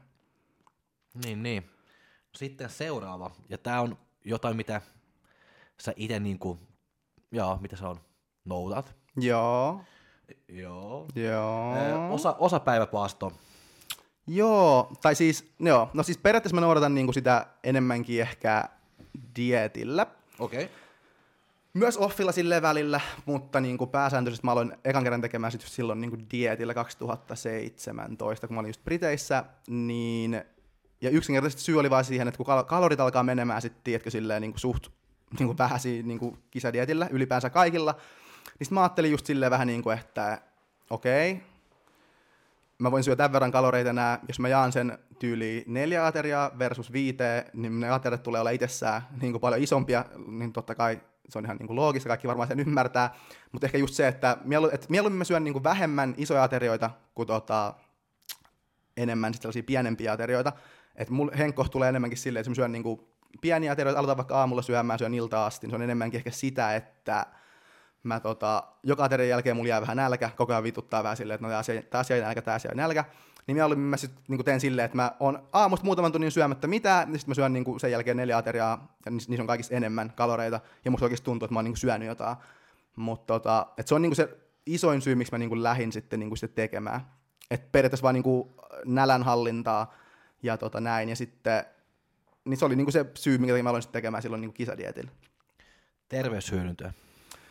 Joo, siis se on niinku, sillä on itse asiassa terveyshyötyjä aika paljon loppujen lopuksi, mutta mä en itse niinku, henkos, mulla oli vain nälänhallinta, mutta jos mietitään vaikka tämän niinku kisaamisen niinku ulkopuolelta, vaikka niinku ihan niinku offilla, tai vaikka joku niinku ihminen, kuka vaikka on ihan perus jonkun ihmisen, niinku, ei tarvitse mikään fitnessurheilija, vaan muuten vaan, niinku kiinnostunut ehkä terveydestä ja tälleen, niin on esim. Silleen, no isoin siinä on se, että jos teet vaikka silleen, että sä vaan niinku rajoitat jonkun niinku syömisikkunaa silleen, että jos mietitään niinku tavallisesti ihmistä, ne syö niinku ekan kerran joskus tyyliin vaikka 6-7 aamulla ja vikan kerran joskus 10 tyyliin illalla, niin se niinku syömisikkuna on se koko aika, minkä niinku sisällä syömistä niinku tapahtuu, niin se on monelle joku 15 tuntia, 16 tuntia voi olla tyyliin, niin mitä tapahtuu, että jos sä niinku pienennät sitä ikkunaa tyyliin vaikka 8 tai 10 tai vaikka 12 tuntia, niin yksinkertaisesti sulla on niinku pienempi aikapäivän aika, milloin sä syöt, niin pelkästään tekemällä niinku tämän muutoksen ihmisille niin tapahtuu se, että niiden niinku energiansaanti vähenee yli 20%, ja sitten niinku paino putoaa. Et ilman niinku mitään niinku ohjeistusta, että mitä pitäisi syödä tai paljon pitäisi liikkua, vaan pelkästään, että sä niinku lyhennät niiden syömisikkunaa niinku muutamalla tunnilla pienemmäksi, niin sillä jo nähdään se, että ihmiset totta kai sit syö, tai ei totta kai, mutta sitten ihmiset syö vähemmän, koska niillä on vähemmän aikaa periaatteessa syödä, ja vaikka ne syö niitä ihan samoja ruokia, mitä on aikaisemminkin syönyt, niin sitten se niinku johtaa painon pudotukseen. Tämä on ehkä se niinku isoin semmoinen ja konkreettisin niinku hyöty, mikä voi olla niinku pätkäpaastoamisesta tai tolleen. Mutta sitten siinä on siinä muitakin juttuja silleen, mä en halua ehkä hirveän nyt tälleen syvällisesti yrittää nyt selittääkään, mutta siis silleen periaatteessa, että siinä on myös semmoinen puoli, että silloin kun sä syöt tietyn aikaikkunan sisään päivän aikana, niin sitten sun keho periaatteessa tottuu siihen, että sä syöt näinä tiettyinä aikoina. Mutta se tottuu vaan silloin, jos se niinku pitää oikeasti olla selkeä se, niinku, että se pitää säännöllisesti olla niinku tietty aika, milloin sä syöt, vaikka että sä syöt joka päivä syöt kello 12 ja 8 välillä, joka päivä sen saman ajan välillä. Niin sun keho periaatteessa oppii siihen, että sä syöt näinä aikoina, sitten synkronoisi periaatteessa sen toimintoja sen mukaan. Eli periaatteessa siinä käy sitten silleen, että sun keho tietää, että milloin sun niinku normaali syömisaika tapahtuu, niin se osaa periaatteessa valmistautua sitä syömistä varten. Ja periaatteessa se valmistuu siihen monella eri tavalla, mutta esimerkiksi saattaa tai alkaakin tuottamaan vaikka insuliinia ennen kuin sä alat edes syömään, että se niinku ennakoi sitä jo, että sun insuliinit vähän nousee jo ennen kuin sä niinku syöt mitään, ja monet niinku maksassa ja tälleen niinku näitä entsyymejä ja tämmöisiä alkaa keho alkaa tuottamaan niitä, mikä periaatteessa valmistaa sut vaan siihen, että sä pystyt mahdollisimman tehokkaasti hyödyntää sen ravinnon, mitä sä syöt, plus ehkä tyhjentää sen niinku sun verenkierrosta mahdollisimman niinku nopeasti, ettei sun veren sokerit esimerkiksi jää liian pitkäksi aikaa koholle aterioiden jälkeen, sun keho periaatteessa niin valmistautuu sitä varten, niin sitten sä saat niin nopeasti sun verensokerit takaisin niin normitasolle. Niin toi on semmoinen iso juttu ehkä, mikä kuulostaa semmoiset, että niinku kuulostaa tosi niinku monimutkaiselta, mutta periaatteessa se on vaan niinku sitä, että sun keho oppii niinku siihen rytmiin, että milloin sä aina syöt ja näin, ja sitten se osaa valmistautua sitä varten, niin esimerkiksi jollain ihmisellä on vaikka jotain verensokerihallintaongelmia tai vastaavaa, niin se on itse asiassa tosi niinku hyvä idea ensinnäkin niinku rajoittaa sun niinku syöminen tiettyä ikkunaa, vaikka 8-10 tunnin niinku ikkunaa, ja sitten syödä niinku niinä samoina aikoina about aina, niin sitten sun niinku keho oppii käsittelemään just paremmin. Kuinka samoina aikoina about, että onko se kuinka minuutin tarkkuudella? Voiko olla tunninkin heittää vai miten se aikaikkuna niin menee? Jo, se ei ole silleen minuutin päälle ihan, että mä sanoisin ehkä, että siitä ei mitään sellaista niinku tarkkaa tietoa ole, mutta tyyliin, jos mietitään vaikka sen ikkunan, että mihin sä asetat sen ikkunan niinku päivän aikana, niin se on ehkä hyvä olla silleen niinku +-1 tunti niinku aina tyyli. Et se on sitten aina, niinku, jos sulla on 8-10 niinku, tai 12, eli keskipäivästä vaikka ilta 10, tai ilta 8 vaikka, niin sitten se on aina niinku sen +-1 tunti jompaa kumpaa suuntaan. Niin se on ehkä semmoinen hyvä semmoinen, niinku, että pysyy siinä about samana, mutta sitten myös sen niinku ikkunan sisällä, kyllä mä sanoisin, että sen ikkunan sisälläkin about sama silleen, että ehkä tunti, puoli tuntia saa kyllä heittää todellakin. Ei se niinku mitään, ei tapahdu mitään pahaa siitä, mutta koittaisi kuitenkin silleen mahdollisimman niinku säännöllisesti niinku samoihin aikoihin, ilman että ottaa kuitenkaan mitään superstressiä, että ei vitsi, mulla on pakko syödyt puolen tunnin päästä. Ja tämäkin on enemmän sellainen, niinku, että jos sun oikeasti niinku haluat niinku optimoida periaatteessa sun niinku terveyden niinku tollaisten asioiden näkökulmasta, niin se, ehkä sit se on semmoinen niinku huolenaihe periaatteessa, tai sitten, no siis niin, sellaisille ihmisille, joilla on niinku jotain niinku alustavaa, vähän niin kuin verensokeritten kautta ongelmia tai niin kuin korkeat kolesterolit tai tälleen, niin se on niin kuin ihan todellakin niin kuin suositeltavaa, että tekee tolleen. Kuinka paljon tutkittu tuo on? Se on aika uusi juttu sinänsä, niin kuin ehkä silleen kunnolla tutkittu ehkä joku 5 vuotta, sanoisinko ehkä. Mm. Et koko ajan tulee enemmän ja enemmän tutkimuksia, että missä just tehdään tolleen, että ihmisillä rajoitetaan vaan niiden syömisikkunaa tiettyä aikaa, ja sitten katsotaan, mitä tapahtuu. Ja sitten tosi paljon semmoisia niinku mekanismeja noita on käyty just jollain hiirillä ja tämmöisillä läpi, mikä on ihan niinku ihan hyvää niinku pohjaa siitä, että niinku, niistä niinku mekanismeista, mitä siellä tapahtuu ja näin. Ja siinä on ehkä nyt on niinku isoimpia kysymyksiä on semmoiset niinku ton asian niinku näkökulmasta, että onko sillä väliä, että onko se niinku aamulla tai aamupäivällä vai onko se niinku illemmalla, että onko sillä niinku merkitystä sen niinku niiden tulosten kannalta. Ja siitä on vähän enemmän, tai siitä on jonkun verran niinku eriäviä näkemyksiä. Monet sanoo, että se on niinku parempi pitää niinku päivällä. Että se on niinku aikaisemmin niinku aamulla, että aloitat vaikka aamulla syömään ja lopetat 6 tyyliin syömisen. Se olisi parempi kuin versus, että aloitat vaikka 12 ja lopetat tyyliin 8 tai 9. Ja se johtuu ehkä enemmän, tai siihenkin on ihan niinku hyvä perusta, että se on periaatteessa sille, että tiedetään esimerkiksi, että keholla on niinku, no, periaatteessa vuorokausirytmiä niinku kehon toiminnot seuraa aika tarkasti. Ja esim. Monien hormonien eritys just niinku päivän aikana on eri tasoa niinku riippuen ajankohdasta. Esim. kortisoli on niinku aamulla koholla ja illalla sitten laskee ja näin. Sama niinku insuliiniherkkyys ja tämmöiset asiat on myös niinku aamulla usein niinku korkeammalla kuin sitten illalla. Niin nämä on taas vähän niinku sellaista niinku perustaa siihen, että niinku olisi parempi, että se olisi niinku päivällä versus illalla. Mutta tässä on semmoinenkin kääntöpuoli, että... Ja testosteroni myöskin niinku aamulla on... Itse Mä uskon, että se on noin. Et periaatteessa on, niinku, on perusteet sille, että miksi olisi parempi aikaisemmin päivällä tehdä se, mutta sitten siinä on semmoinen juttu myös, että sen lisäksi, että me saadaan niinku tuota vuorokausirytmiä periaatteessa pitää yllä niinku toi, no, auringonvalo periaatteessa, meidän aivot saa sitten signaalin, että okei, nyt on aamu, nyt on ilta, bla bla bla, niin sitten se niinku kertoo meidän keholle, että missä ajankohdassa me mennään niinku vuorokautta ja näin. Mutta sitten just silloin sit on sellainen juttu, että sit kun me tehdään just, että me rajoitetaan meidän syömisikkunaa niin tiettyyn ajankohtaan, niin sitten se antaa meille myös semmoisen niin vähän eri, se on myös semmoinen toinen semmoinen asia, mikä antaa signaalin sen niin auringonvalon lisäksi, mikä niin rytmittää näitä meidän kehon toimintoja. Ja tässä on vielä semmoinen juttu, että se niin kuin, just tämä niin syömisikkuna tai ruokailun aiheuttama signaali, se periaatteessa vaikuttaa just niin niihin kehon elimistössä oleviin niin muihin näihin tällaisiin kelloihin periaatteessa. Kaikissa niinku elimistössä on sellaisia niinku periaatteessa pikkukelloja, mitkä niinku jotain rytmiä periaatteessa seuraa, niin se niinku synkronoi niinku niitä. Ja silloin, kun me just rajoitetaan sitä syömisikkunaa, niin nämä synkronoituu sitten sen niinku ruokailun mukaan. Eli periaatteessa vaikka niinku lähtökohtaisesti voisi olla silleen, että okei, no aamulla on parempi insuliiniherkkyys ja bla bla bla, ja sen myötä me saadaan nopeammin, kun me syödään jotain, nopeammin sitten verensokerit taas niinku normitasolle aterian jälkeen. Se on niinku peruste, joo. Mutta sitten kun me aletaan syömään tuolla niinku niin kuin jollain tietyllä niin syömisikkunalla 80 tuntia, ja se on vaikka illalla, niin sitten meidän keho oppii myös siihen, että se on silloin illemmalla, Ja sitten niin kuin nämä muutokset, mitkä tapahtuu niin kuin muuten tämän auringonvalon mukaan, että nyt on aamu, aurinko paistaa, insuliiniherkkyys nousee, niin ne synkronoituu sen niin kuin ruokailun mukaan sen sijasta, että periaatteessa on mahdollista niin kuin muuttaa sitä myös tuohon suuntaan. Mutta tässäkin on rajansa, että jos sä niin kuin alat syömään kesken yötä, milloin sä niin kuin normaalisti nukut, niin sit se on ihan niin kuin fucked up, että sit se ei niin kuin, siihen se ei enää toimi. Et silloin kun puhutaan niin kuin tämän hereilläoloajan niin kuin sisällä, niin sit se todennäköisesti ei ole hirveästi väliä, että missä se syömisikkuna on, kunhan se ei ole niin kuin silloin, milloin se normaalisti nukuttu yli 2 yöllä. Joo. Mut joo. Missä sulla oli? Sanoitko sä sen? Hyvä kysymys muuten. Mullahan se oli silleen koko mun molemmat dietit oikeastaan, että mä aloitin syömään tyyliin 12, eli puolen päivän aikaa, tai sitten 11. Joskus silloin 12, 11, no se oli 11-1 aikaa, tai välillä mä aloin yleensä syömään. Sitten mä syöin vikanaterian tyyliin 10 tai vähän 10 jälkeen. Et mulla oli just about 10 tuntia tolleen. Joo. Ja just tolleen iltapainotteisesti. Ja mulla se isoin syy oli vaan siinä niinku siis käytännön asiat. Silleen, jos mietit vaikka, että okei, päivällä ja aamulla sä oot jossain menossa, sä oot töissä tai jossain, niin ei sun nyt silloin ole niin, niin kova nälkä. Versus sä oot illalla kotona, katot Netflixiä sängyssä silleen. Totta kai silloin haluaa ihmiset enemmän syödä.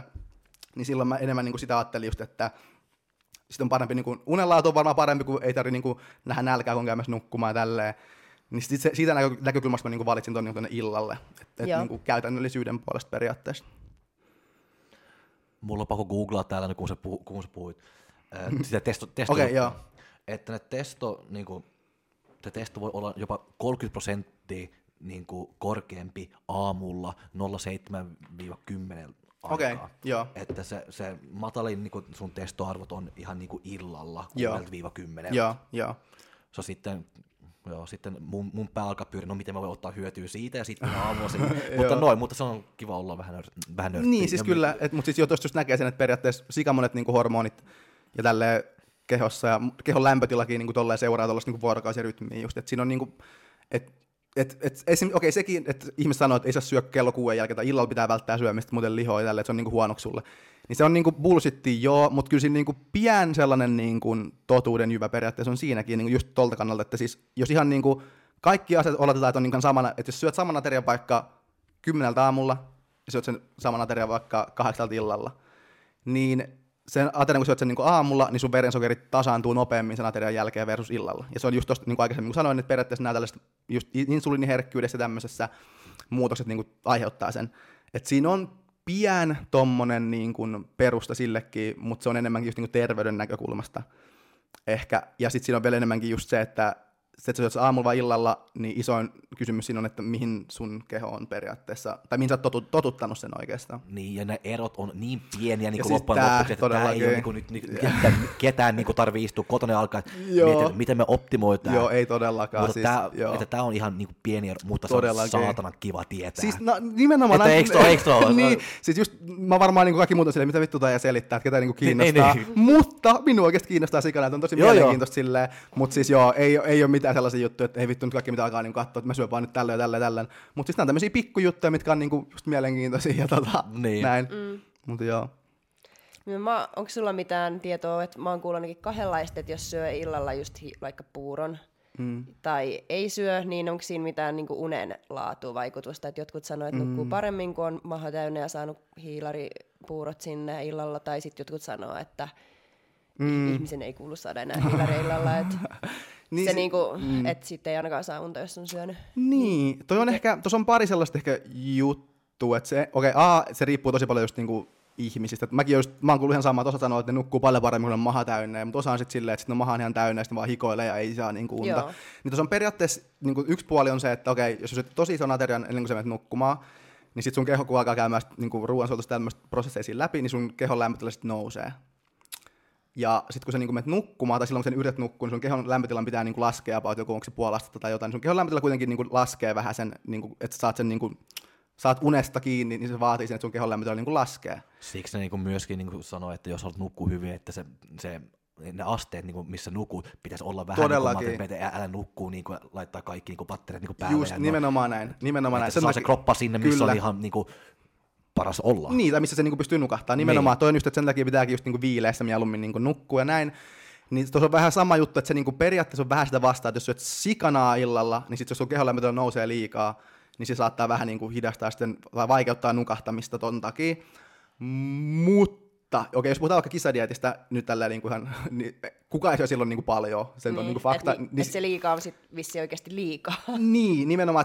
Ja sen huomaa oikeastaan vaan silleen, että sä niin kuin syöt itse illalla, just niin kuin sä menet nukkua, jos sulla tulee sikakuuma, jos et saa unta tai muuten vaan et saa unta, niin sit älä tee silleen, mutta jos ei se vaikuta mitenkään, niin sit sä voit tehdä silleen. Ja silloin ehkä enemmänkin siinä on just se, että mä huomaan esimerkiksi sen, että jos mä oon syönyt vaikka pari tuntia ennen, kun mä niinku, tai muutama tunti ennen kuin menen nukkumaan. Nykyäänkin mä syön aina tyyli, että vikaisen mitä mä teen, kun mä oon herää, mä tyyli syön ison annoksen, silloin mä vasta niinku nukkumaan. Mä teen niinku tyyli aina silleen. Jos mä en tee silleen, niin mulla on ehkä, sekin on tottumiskysymys, että jos mä olisin, että varmaankin jos mä vähän aikaa totuttelisin toisin, niin mä tottuisin myös toisin, mutta että kyllä mulla on silleen, että sit mulla heti tulee semmoinen, että vitsi, mulla tulee kohta varmaan kyllä nälkä, kun makaan sängyssä, mä oon silleen, että onks mulla vähän nälkä? Ei vitsi, mulla on kyllä vähän nälkä. Ja sit varsinkin kisadietillä, kun oikeasti on se nälkä, niin sit kun tulee sen nälän tunne ennen kuin sen nukahat, sit sä oot silleen, voi vittu, ei tästä nyt enää nukahtamisesta tule yhtään mitään. Niin sekin, että jos mietitään vaikka ihan minkä vaan terveyden tai kisaamisen kannalta, niin sit kuitenkin se unen tärkeys on niin suuri. Niin et sen kannalta kannattaa, että jos sä nukut paremmin, sit sä syöt illalla, tee silleen. Jos sä nukut huonommin, niin älä tee silleen, periaatteessa silleen. Mut joo, tosi paljon niinku vaihtelee yksilöiden välillä. Joo. No mä nukun ainakin paremmin, jos mä syön paljon niin kuin illalla. Ja kun mä menen, ja mä luulen mun kroppa on tottunut siihen rytmiinkin, koska mä menen aina niin kuin treenaa aamulla heti tyhjällä vatsalla, vaikka se ei ole se opti, mutta, mutta silti. Mutta sitten mä just niin kuin käyttää niin kuin ne vikat eväät siellä illalla, kun että mä tankkaan mun kroppaa siis vähän enemmän, kyllä. Että mä oon valmis sitten aamulla. Mutta sitten mä voin olla vähän niin kuin just niin kuin no jos sitten se aamulla niin kuin se evää just niinku treenin jälkeen heti mä voin syödä just niinku ne hiilarit ja noin, mutta sitten mä yritän olla ilman hiilareita tai vähemmän hiilareita ja sitten taas illalla mä alkan taas tankkaa päällä vähän enemmän. Että se on vaan niinku hyödyllistä niinku mulle aamulla. Niin, siis kyllä.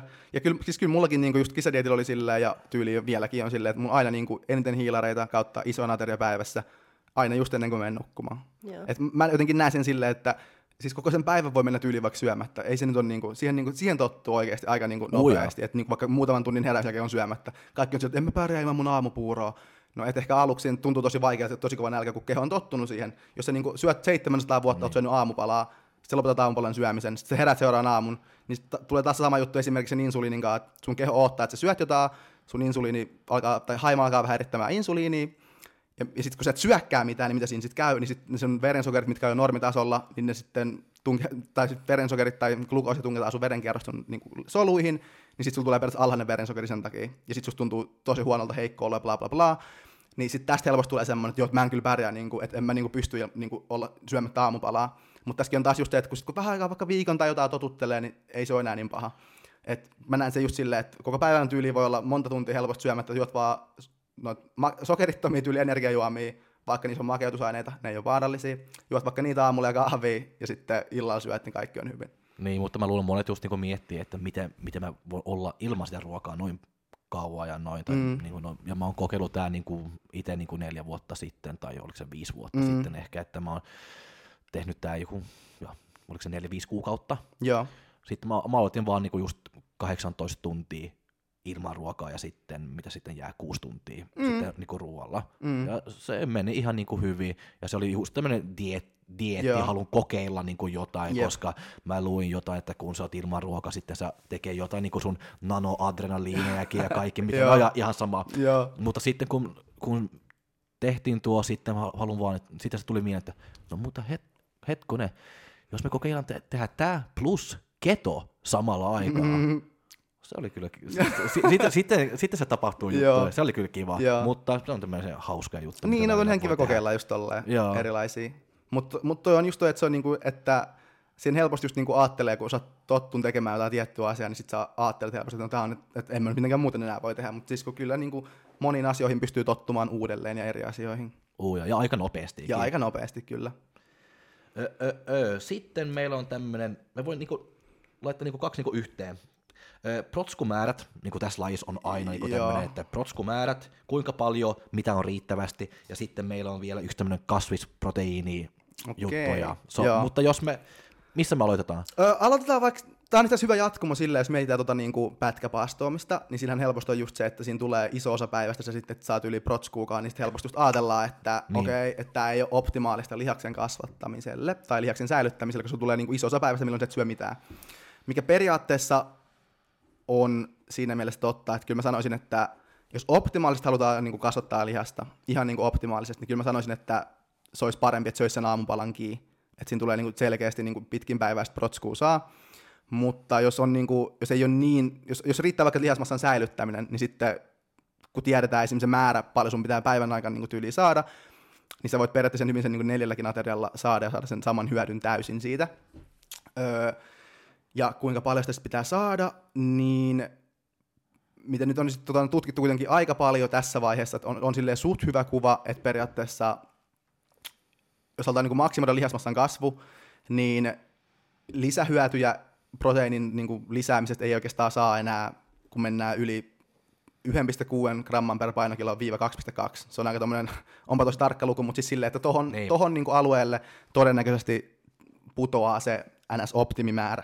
Että niin tohon alueelle kun menee, helppo nyrkkisäntö on just 2 grammaa painokilo, että se on niin ihan hyvä tommoinen nyrkkisääntö just, niin että sen verran kun saa, niin sä todennäköisesti saat täyden hyödyn niin kuin lihasmassan kasvattamisesta niin kuin silloin, kun ollaan offilla tai niin kuin energiatasapainossa tai niin kuin plussakaloreilla, niin se niin kuin oikeastaan riittää, että sen enempää periaatteessa ei sitten tarvi. Että sitten siinä on tietty se, että miten sen sitten jakaa päivän aikana, miten sen niin kuin haluaa jaotella ja näin, niin siinä tulee sitten ehkä erilaisia juttuja, mutta jos lähtee liikkeelle, että me tietää paljon niin protskuu kokonaismäärä päivän aikaa, minkä niin optimoi lihaskasvun. Sanotaanko on 2 grammaa painokiloa kohden per päivä, niin jos me tämä tiedetään, mutta me sitten myös tiedetään oikeastaan se aika niin hyvin, että per ateria, niin tietyn määrän yli, kun mennään protskussa, niin sä et saa enää niin lisähyötyä siitä niin yhden aterian niin sisällä, jos mietitään. Että jos se on vaikka 100 grammaa protskuu yhdellä aterialla versus 50 grammaa protskuu, niin se lopputulos on oikeastaan ihan sama, koska se menee tietyn niin kuin rajan yli. Niin. Ja se raja on tämän hetken näytön mukaan se on about jossain 0,4-0,6 grammaa painokiloa kohden. Eli jos sä painat 100 kiloa, pakko ottaa 100 kiloa, se on helppo tehdä esimerkki, nopeat laskutoimitukset päässä, niin se on niin kuin about 40-60 grammaa. Jossain siinä välillä on se, niin kuin, mitä sun niin kuin kroppa voi käyttää proteiiniä niin kuin lihasmassan tukemiseen niin kuin yhdeltä aterialta. Ja se on niin kuin se määrä. Niin. Jos me tiedetään niin kuin tämä, me tiedetään niin kuin se kokonaismäärä päivän aikaa, mitä me halutaan, sitten me tiedetään, paljon me voidaan niin kuin syyä yhdellä aterialla, tai mikä maksimoi sen hyödyn yhdellä aterialla. No sitten seuraava kysymys on se, että okei, no mitäs jos me syön vaan 4 tuollaista ateriaa niin kuin tunnin välein. Silleen, niin kuin, että mä en syö päivällä mitään, että mä syön illalla vaan 4-50 gramman protskuu niin kuin tunnin välein. Mutta me tiedetään myös sitten se, että jos syöt protskuu, niin sitten sun keho ei periaatteessa vastaa niin kuin toiseen proteiiniannokseen enää niin muutaman tunnin jälkeen. Sitten tulee semmoinen, niin kuin, että se voi kuvitella, että sun lihakset on niin kuin täynnä, mikä on aika tyhmä tommoinen niin vertauskuva, mutta periaatteessa silleen, että jos syöt protskuu nyt, niin sitten jos syöt tunnin päästä uudelleen protskuu, niin sitten niin kuin sun lihasproteiinisynteesi ei vaan niin kuin käynnisty uudelleen, niin ennen kuin muutama tunti on mennyt sit, niin kuin viime kerrasta, kun sä söit. Sitten jos me tiedetään niin kuin tämä asia, eli meillä on nyt periaatteessa, me tiedetään, että paljon me halutaan proteiinia koko päivän aikana, mikä on se about 2 grammaa painokiloa kohden, ja me tiedetään, että sä voit syödä yhdellä aterialla vaan about no sen 40-60 grammaa 100-kiloinen, eli 0,4-0,6 grammaa painokiloa kohden. Ja me tiedetään, että pitää olla joku 2-3 tuntia ainakin aterioiden välissä, että sä saat niistä proteiiniannoksista hyödyn. Niin näiden perusteella sen pystyy aika hyvin niin kuin sit hahmottamaan jo niin kuin sen kokonaiskuvan, että jos mä syön 4 ateriaa päivässä, niin sit mä syön, että ne on niin kuin sen 0,6 grammaa per painokiloa kohden about. Sitten jos mä syön 5 ateriaa päivässä, niin sitten ne voi olla sen 0,4 grammaa painokiloa kohden, niin mä saan niinku sen saman hyödyn. Et sitten kun nämä periaatteessa on ne tärkeimmät asiat, mitä tarvitsee niinku periaatteessa tietää protskun saannista. Siinä on niinku tietty määrä, mikä päivän aikana maksimoi sen niinku lihaskasvun, ja aterian sisällä on myös tietty määrä, mikä maksimoi lihaskasvun, ja sitten siinä on tietty väli, mikä pitää olla aterioiden välissä, että mä saadaan se lihaskasvun hyöty. Niin näiden avulla periaatteessa, millään mulla oikeastaan varsinaisesti ole silleen enää hirveästi väliä. Niin. Että se, tuo on just niinku aika niinku monta kertaa, kun on pitänyt sanoa monille, että kun on tehnyt vaikka joku ruokaohjelmaa tai niinku näin, ja sitten voisi mä niinku lisätä, ottaa tuo protsku ja laittaa se sinne ja tehdä näin. Sitten mä oon, että voidaan, mutta sun kroppa ei pysty niinku kunnolla niinku imeyty niinku sitä proteiinista, meissä ei saa sitä hyötyä niinku kaikkea, se on vaan niinku vähän heittää se vähän pois, siis että mieluummin mä haluan, että mä jaan se näin ja näin ja näin, että ehkä se on silti vähän niinku liikaa, mutta se on tämmöinen hyvä marginaalia liikaa, että me emme heittää pois niinku 1/3 niinku päivästä niinku siis proskua, että me heitetään pois niinku tosi paljon niinku vähemmän. Kyllä. Ja siis tuossa jos kaikki miettii vaikka järjenkaan, niin en kukaan varmaan ajattele silleen, että jos me en syö koko päivää yhtään mitään, sitten me syön illalla 200 grammaa proteiinia vaikka herää, niin ei kukaan varmaan ajattele, että täällä saa nyt samat tulokset kuin sillä, että se jakaisi pitkin päivää. Tai sitten myös silläkään, että mä en syö koko päivää mitään, sitten mä menen kotiin 8:00, mä syön 8:10, puolen tunnin välein mä syön 50 grammaa protskua siinä, sitten mä oon sillä, päivän lihaskasvu optimaalista. Niin ei kukaan, jos sen alta tollaisia, niinku, tosi kärjistä tollaisia esimerkkejä, niin kyllä ihmiset niinku silleen ymmärtää, että ei se voi olla niin, niin se tiedetään, että ei se ole niin. Niin joo. Mitä triggaa se proteiinisynteesi? No siis periaatteessa sen niinku, se, mikä sen käynnistää, ihan niinku se avain periaatteessa, mikä käynnistää proteiinisynteesin käyntiin, niin se on niinku leusiini, just eli yksi välttämättömistä aminohapoista, niin sitä pitää olla tänä hetkisen näytön mukaan semmoinen joku 2,5-3 grammaa leusiini, niin maksimoi sitten sen niinku käynnistääkseen kyllä. Ja se on just on pakko sanoa monillekin, kun ne on niin yliinnoissaan ja laittaa käyttää joku BCA ja lisätä leusiinia ja juo sitä niinku päivän mukaan. Ja mä oon, että älä, koska se vaan niinku pilaa sitä rytmiä, mitä mä yritän niinku sanoa. Että voi olla niinku innoissaan, mutta ei tarvi olla yli. Että, ei tarvi yli yrittää. Niin, jep, koska mä tiedän jotkut, joka on myöskin niinku pyörin niinku päivän ympäri ja on shakeri, BCA ja extra leusiini ja vaan juo, mä että lopeta pila se. Joo, kyllä mäkin joskus tein sillä, että mä muistan, silloin kun mä olin Briteissä, mä just tein yksi vaihe, milloin mä vedin aina leusiini ennen kuin mä sen mun ateriaan. Mä luin jostain, että tälle saadaan vittu optimitulokset, mutta se oli vitun hirveän makosta ja tyhmää. Mistä sitä leusiiniä sit saa, että jos ei tarvitse mennä ostaa leusiinipurkkiin ja syödä sitä pitkin päivää, niin mistä leusiinia? Leusiini saa ihan niinku, se on niinku kaikissa niinku täydellisissä proteiinin lähteissä, eli semmoisissa, missä on niinku periaatteessa täydellinen aminohappoprofiili, eli kaikkia välttämättömiä aminohappoja löytyy, niin niissä on myös leusiinia. Se just sen about 3 grammaa leusiinia saa just tyyli, josta 25 grammaa tyyliä herää tai niinku jotain tämmöistä, about se, mistä sen saa. Ja about samat, niinku, jos saa niinku kanassa, lihassa ja tämmöisessä. Ja niin jos puhutaan niinku proteiinin lähteistä, niin periaatteessa kaikki tommoset eläinperäiset proteiinin lähteet, niissä on kaikissa leusiinia aika niinku ja riittääkö ja tarviiko leusiinin lisää? Ei todellakaan, ei tee mitään. Että jos syöt niinku noiden aikaisempien suositusten mukaan luvut, mitkä mä äsken sanoin, niin sitten sun periaatteessa on jo kaikki niinku saatava hyöty. Niin, että sitten se niinku yksittäisillä aminohapoilla kikkailu ei tule oikeastaan enää mitään lisäarvoa. Mut ei myöskään haittaa? Ei silleen kyllä haittaakaan, että jos sä niinku aterioiden päälle syöt vaikka se leusiini, tai niin kuin mä tein, mä syön niinku ennen ateriaa vedin kauhallisen leusiini, ja sitten mä syön sen aterian, ei siinä mitään haittaa ole, mutta vitun pahaa leusiini, jos ei siinä ole, jos se on niinku ihan maustamatonta, ja b, turhaa rahan hukkaa periaatteessa. Koska se ei tekee mitään. Jos sä syöt sitä ateriaa, niin jos sä saat se niin oikean kunnon määrän niin protskua, se on se sama tulos, niin kuin, että se triggaat se proteiinisynteesi, että miksi sä syöt sitten sitä. Niin, toi on vähän sama, kun jos sulla on vaikka tosi kova nälkä, ja sit sä oot silleen, että okei, mä syön nyt maailman isoimman pizzan, niin sitten syöt sen maailman isoimman pizzan, sit oot silleen, okei, jos mä syön vielä toisen maailman isoimman pizzan, niin saanko mä sit jotain lisähyötyä, jos mun tavoite on vaan, että mun nälkä menee pois. No, et oikeastaan saa, mutta kyllä sä voit sen syödä, jos sä haluut. Maksaa paljon maailman isoin pizza, menee rahaa hukkaa ja sitten sulla on maha kipeä, mutta siis ei se niinku silleen mitään haittaa ole, että että onko sit haittaa, niin siitä ei haittaa, mutta ei sitä hyötyykään. Ja se sama ruuasta saatava leusiini riittää myös maailman isoimmalle kehonrakentajalle, Dorian Yatesille ja sitten jollekin bikini juniorille. Siis kyllä. Koska sulla on pakko miettiä että jos sä oot 50 kilon tyttö, sitten sä syöt sitä proteiinimäärää, mitä sä tarvit, että sä triggaat sitä leusin tietysti, koska mitä sun kroppa pystyy niin imettämään. Ja jos sä oot 120-kiloinen kihonrakentaja, sitten sä tietysti syöt enemmän proteiinia, joka tekee automaattisesti, että se triggaa sitä niin kuin taas. Eli se käynnistää.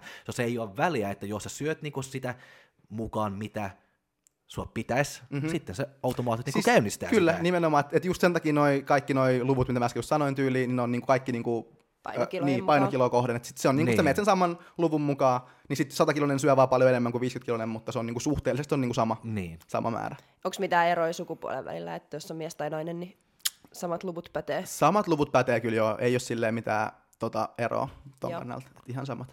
niinku just tota proteiinimäärä ja noin, mulla on yksi tämmönen, ei kaveri, mutta tuttu, me on keskustellut vähän ja just niinku, sillä on joku tämmönen jenkkikoutsi, ja jenkeissä ne tykkää niinku syödä protskua kuin saatana.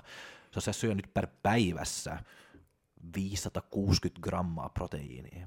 Ei vittu, siis mitä? Siis... että se on 120 kiloa, mutta silti 500, ja se sanoo, että sen, niin kuin, se on Ruotsis, sen niin kuin, ruoka, niin kuin, mitä se proteiini on kallis, se tiedät, että se sanoo, että laittaa joku 1 700 euroa niin kuin, ruokaa niin kuin, per siis, niin kuukausi. Toi on kyllä Suomessakin on varmasti ikanaa semmoisia, on mäkin kuullut, että jengi vetää jotain 4 grammaa painokiloa kohden ja 5 grammaa, niin A, siitä ei ole niin mitään lisähyötyä niin lihaskasvun kannalta, mutta B, niin kuin sanoit, se on ihan vitun kallista. Siis periaatteessa mitä se tapahtuu, jos sä niin käytät sen niin proteiinista ateriasta siellä niin lihaskasvuun, mikä nyt on about sen 0,4-0,6 grammaa painokiloa kohden, mitä voidaan käyttää, about, niin kaikki yli mitä siitä menee, niin periaatteessa niin kuset ne pois, tai sitten sä niin käytät ne niin energiantuottoa, että se muutetaan periaatteessa ne aminohapot sitten tyyliin glukoosiksi, eli tyyliin hiilariksi, ja sitten käytät niin energiantuottoa sen. Eli suomeksi sanottuna se on vaan vitun kallista hiilaria, ne loput protskut, mitä sä niin syöt. Et se sama, sun keholle se on periaatteessa sitten niin lopputuloksen kannalta sama, kun sä oot syönyt vaan enemmän hiilaria, yli riisiä, mikä maksaa vittu, ei mitään. Lihoa. Ei sentään, ei mennä ihan niin pitkälle. Ei siinä liho kuitenkaan, tai siis se riippuu tietenkin energiatasapainosta, mutta siis silleen, että jos me etsitään, että sä syöt vaikka 100 grammaa protskuu ja 50 grammaa hiilaria yhdellä aterialla vaikka, niin se on periaatteessa ihan sama kuin että sä syöt 50 grammaa protskuu ja 100 grammaa hiilaria. Tai silleen, että se ylimääräinen protsku, mitä sä niinku syöt, mitä ei käytetä niinku lihasmassan tukemiseen, niin periaatteessa se vaan niinku käytetään sitten, muutetaan periaatteessa hiilariksi ja sitten sä käytät sen energiantuottoon. Niin samalla tavalla käytetään kuin käyttäisit hiilaria. Joo. Että se menee niinku, se on vaan kallista hiilaria periaatteessa. Mutta sitten kasvisproteiiniin. Tämä on tämmöinen kysymys, joka tulee. Mun on pakko kysyä, koska mä olen nyt hämmentynyt. Ei vaan mua jännittää nyt. Että miksei sit liho, jos niinku tavallaan se syö ylikulutukseen, jos se ei pysty se kroppa kuluttaa sitä mutta niitä kaloreita, niin miksei sit liho? Mutta koska sulla on laskenut sen mukaan, niin sun ruokaohjelman niin mukaan, ne kalorit on jo siellä, se on vaan se, että... Se on se suhde kaloreiden sisällä. Okei. Okei. Jos sä oot siis energiaa, niin jos sä oot plussakaloreilla, niin sit totta kai se lihot, koska sit jos et sä käytä, koska tässä on ero siis se, että jos sä oot miinuskaloreilla, ja sitten sä syöt liikaa protskua yhdellä aterialla, niin sitten käytät vaan niinku energiantuottoa sitten ne ylimääräiset protskut. Mutta sitten jos sä oot plussakaloreilla tai energiatasapainossa, sitten ne ylimääräiset protskut periaatteessa, kun sä oot plussakaloreilla, niin sitten se periaatteessa vaan niinku, no a, sä muutat ne ensin jo niinku glukoosiksi tai hiilareiksi, ja sitten sä niinku säilöt ne joko glykogeeniksi lihaksi, tai sitten se muutetaan niinku rasvaksi, tai se säilyy niinku rasvana periaatteessa, tai näin. Et se siis periaatteessa riippuu ihan täysin vaan, että ollaanko energiatasapainossa niin se niin lopputulos, mutta siis pointti on vaan siis se, että se ylimääräinen protsku, ihan sama missä tilassa me niin ollaan niin energiatasapainon näkökulmasta, niin sitä kohdellaan periaatteessa samalla tavalla kuin ylimääräistä hiilaria. Että se niin on vaan kallista hiilaria. Nyt mä tajusin. Okay. Ja toi selvästi, että dieetti offi erikseen. Joo, se on iso. Ja kasvisproteiinia nyt sitten siis niinku paljon kysytty, paljon mietitty. Tämä on itse asiassa tämmöinen niinku aina tällainen niinku aiheena tämmöinen kiva, kaikki ärsyttää vähän tämä aihe silleen, että nyt on niinku se, että aika iso, mitä itse on niinku viime vuosina huomannut, no Game Changers se dokkari, mikä tuli silloin, se oli kyllä huhhuh. Mutta ei siitä sen enempää, että mutta siis kuitenkin on iso nyt on tullut tällainen niinku, muutos ehkä niin kuin ajattelutavoissa, että okei, että saman protskun voi saada ihan hyvin niin kuin kasviperäisistä tuotteista ja näin, ja ei ole mitään eroa. Siinä on ihan totuutta kyllä, että se on ihan totta, että sillä ei ole silleen väliä, että mistä ne meidän aminohapot saadaan, eli periaatteessa sillä ei ole väliä, että meidän keholle ne aminohapot on ihan samoja, että onko ne vittu perunasta vai kissasta, sillä ei ole mitään eroa varsinaisesti, mutta sitten siinä on pari sellaista juttua, mitkä pitäisi ottaa kuitenkin huomioon, ja isoimpaan ehkä niissä on se, että kasviperäisissä proteiinilähteissä niin lähtökohtaisesti vaan ei yksinkertaisesti ole. Useissa ei ole kaikkia välttämättömiä aminohappoja, se on A. Ja sitten jos sanotaan, että niissä on, sanotaan vaikka, että okei, tämä on täydellinen profiili. Niin soija on aika, mun mielestä siinä on kaikki välttämättömiä aminohappoja, se on niin paperilla tosi hyvä proteiinin lähde. Mutta sitten siinä on se, että vaikka siinä on niitä kaikkia välttämättömiä aminohappoja, niin ne määrät paljon niitä on siellä. Esimerkiksi äsken puhuttiin leusiinista. Niin siinä on just about 2-3 grammaa leusiinia tarvitaan, että se niin lihasproteiinisynteesi käynnistyy kunnolla, niin voi olla hyvinkin, että esimerkiksi soijassa, no siinä kyllä leusiini muistaakseni on, mutta jotain muuta välttämätöntä aminohappoa siinä vaan on tosi vähän. Että periaatteessa, vaikka sä saat proteiinia kokonaisuudessaan sitä hyvän määrän, niin tietyt välttämättömät aminohapot ei vaan ole niin korkeissa pitoisuuksissa niissä, niin sitten sä et vaan saa niin paljon aminohappoja niistä. Ja tämä periaatteessa on sellainen asia, minkä pystyy teoriassa ihan hyvin vaan niin kuin korjaamaan sillä, että sä syöt vaan niin kuin enemmän sitä proteiinin lähdettä. Tai sitten sä yhdistät tiettyjä proteiinin lähteitä. Että sä voit esimerkiksi silleen, että jos sä tiedät vaikka, että okei, soijassa puuttuu, hatus heitetään nyt joku vaikka tyyli leusiini, vaikka sen, jos se puuttuu leusiini, niin sitä otat, että okei, no riisissä on paljon leusiinia, siinä ei siis ole, mutta jos kuvitellaan, että siinä olisi. Kuvitellaan. Niin otat sitten riisiin siihen mukaan, niin sitten periaatteessa sä, niin yhdistämällä näitä proteiinin lähteitä sä saat niin kuin täydellisen aminohappoprofiilin, ja sen kautta sä pystyt niin kuin kompensoimaan niin kuin sitä niin kuin puutteita. Mutta mä itse asiassa laskin joskus taannoin, mä tein vähän laskelmia, että kuinka paljon sitä niin kuin pitäisi periaatteessa että kasviperäistä proteiiniä niin kuin syö enemmän verrattuna verrattuna niin kuin eläinperäisiä proteiinilähteisiin, ja jos mä niin kuin katsoin nimenomaan just niin kuin leusiinipitoisuuden niin kuin kannalta, mä otin niin kuin muutaman lähteen noita kasviperäisiä, mä otin niin kuin, mitäköhän mä otin, mä taisin ottaa soijaa, papuja ja herneitä, sitten mä vertasin niin kuin niiden keskiarvoa periaatteessa niin kuin lihaa, maitotuotteisiin ja kananmunia, niin pitää syödä about 30% tai 10-30% niin kuin määrällisesti enemmän sitä proteiinia, että sä saat saman leusiinimäärän, kun sä saisit noista eläinperäisistä tuotteista. Eli jos kuvitellaan vaikka, että sun pitää syödä se, no helppo luku, 0,5 grammaa proteiinia painokiloa kohden aterialla, että sä maksimoit sun lihaskasvun, niin sit siihen 10% lisää on 0,55 grammaa painokiloa kohden, niin toi on niinku se ala niinku puoli, ja sit, tai sit voi olla jopa niinku 30% niinku enemmän voi vaatia, riippuen just niinku lähteistä, mutta hyvä semmoinen nyrkkisääntö on, että semmoinen about 20% enemmän pitäisi syödä niinku proteiinia lähtökohtaisesti, että saadaan sama niinku tyyli leusiinipitoisuus, kun saadaan eläinperäisistä tuotteista. Mutta ei tässä vielä kaikki, että sit jos meillä on niinku tismalleen samat niinku aminohappopitoisuudet niinku kasviperäisissä proteiinissa ja eläinperäisessä proteiinissa, mikä me nyt saavutettiin sillä, että me syödään vaan paljon enemmän kasviperäistä proteiinia. Niin, me syödään nämä, me verrataan, mitä tapahtuu niin kuin verenkierros niin kuin aminohappopitoisuuksille, kuinka paljon niin kuin periaatteessa meidän keholle oikeasti päätyy käytettäväksi niitä aminohappoja, mitä me syötiin, niin nähdään myös se, että kasviperäisistä proteiineista niin kuin päätyy noin 30% vähemmän niin kuin verenkiertoa sitä proteiinia tai aminohappoja. Eli vaikka meillä on tismalleen sama määrä niin kuin paperilla aminohappoja, mitä me syödään, jos se pelkästään, että toiset on niistä kasviperäisistä lähteistä, toiset on eläinperäisistä, niin se tarkoittaa sitä, että sun, niin kuin, periaatteessa sun niin kuin lihaksille käytettäväksi jää 30% vähemmän kasviperäisistä proteiinin lähteistä, ja syynä siihen on, ei ihan tarkkaan tiedetä miksi, mutta se saattaa liittyä jotenkin niin kuin niihin sellaisiin sidosaineisiin, mitä ilmenee just niin kuin kasveissa, mikä sitten niin kuin vaikuttaa sitä niin kuin ruoan sulamista tällä, että sitä ei pysty vaan niin kuin niin hyvin hyödyntämään versus eläinperäisiä tuotteita. Eli meidän pitää niin kuin lisätä about 20% niin kuin määrällisesti niitä proteiinin määrää, että me saadaan samat aminohappopitoisuudet verrattuna niin kuin eläinperäisiin tuotteisiin, mutta sitten meidän pitää vielä lisätä about 30% määrää enemmän, että me saadaan myös sitten niin kuin ne aminohapot, mitä meidän keho itse asiassa saa niin kuin käytettäväksi, saadaan sekin vielä niin kuin täsmäämään. Eli yhteensä pitää syödä about 50% enemmän niin kuin proteiinia, jos sä syöt sen niin kasviperäisistä proteiineista, niin näiden mun laskujen mukaan. Tämä ei ole mitään kiveen hakattua faktaa, vaan voin ottaa tämän, niin kuin, ja tämä riippuu tosi paljon niin kuin lähteistä, mutta lähtökohtaisesti, jos sä haluat saada niin kuin tismalleen saman hyödyn, mitä saat eläinperäisistä tuotteista, niin sun pitää syödä about 50% enemmän protskua, ja tämä koskee niin kuin kokonaismäärää, ja myös sitä niin kuin, luonnollisesti myös sitä niin kuin ateriakohtaista määrää, jos sä haluat sen täyden hyödyn. Joo.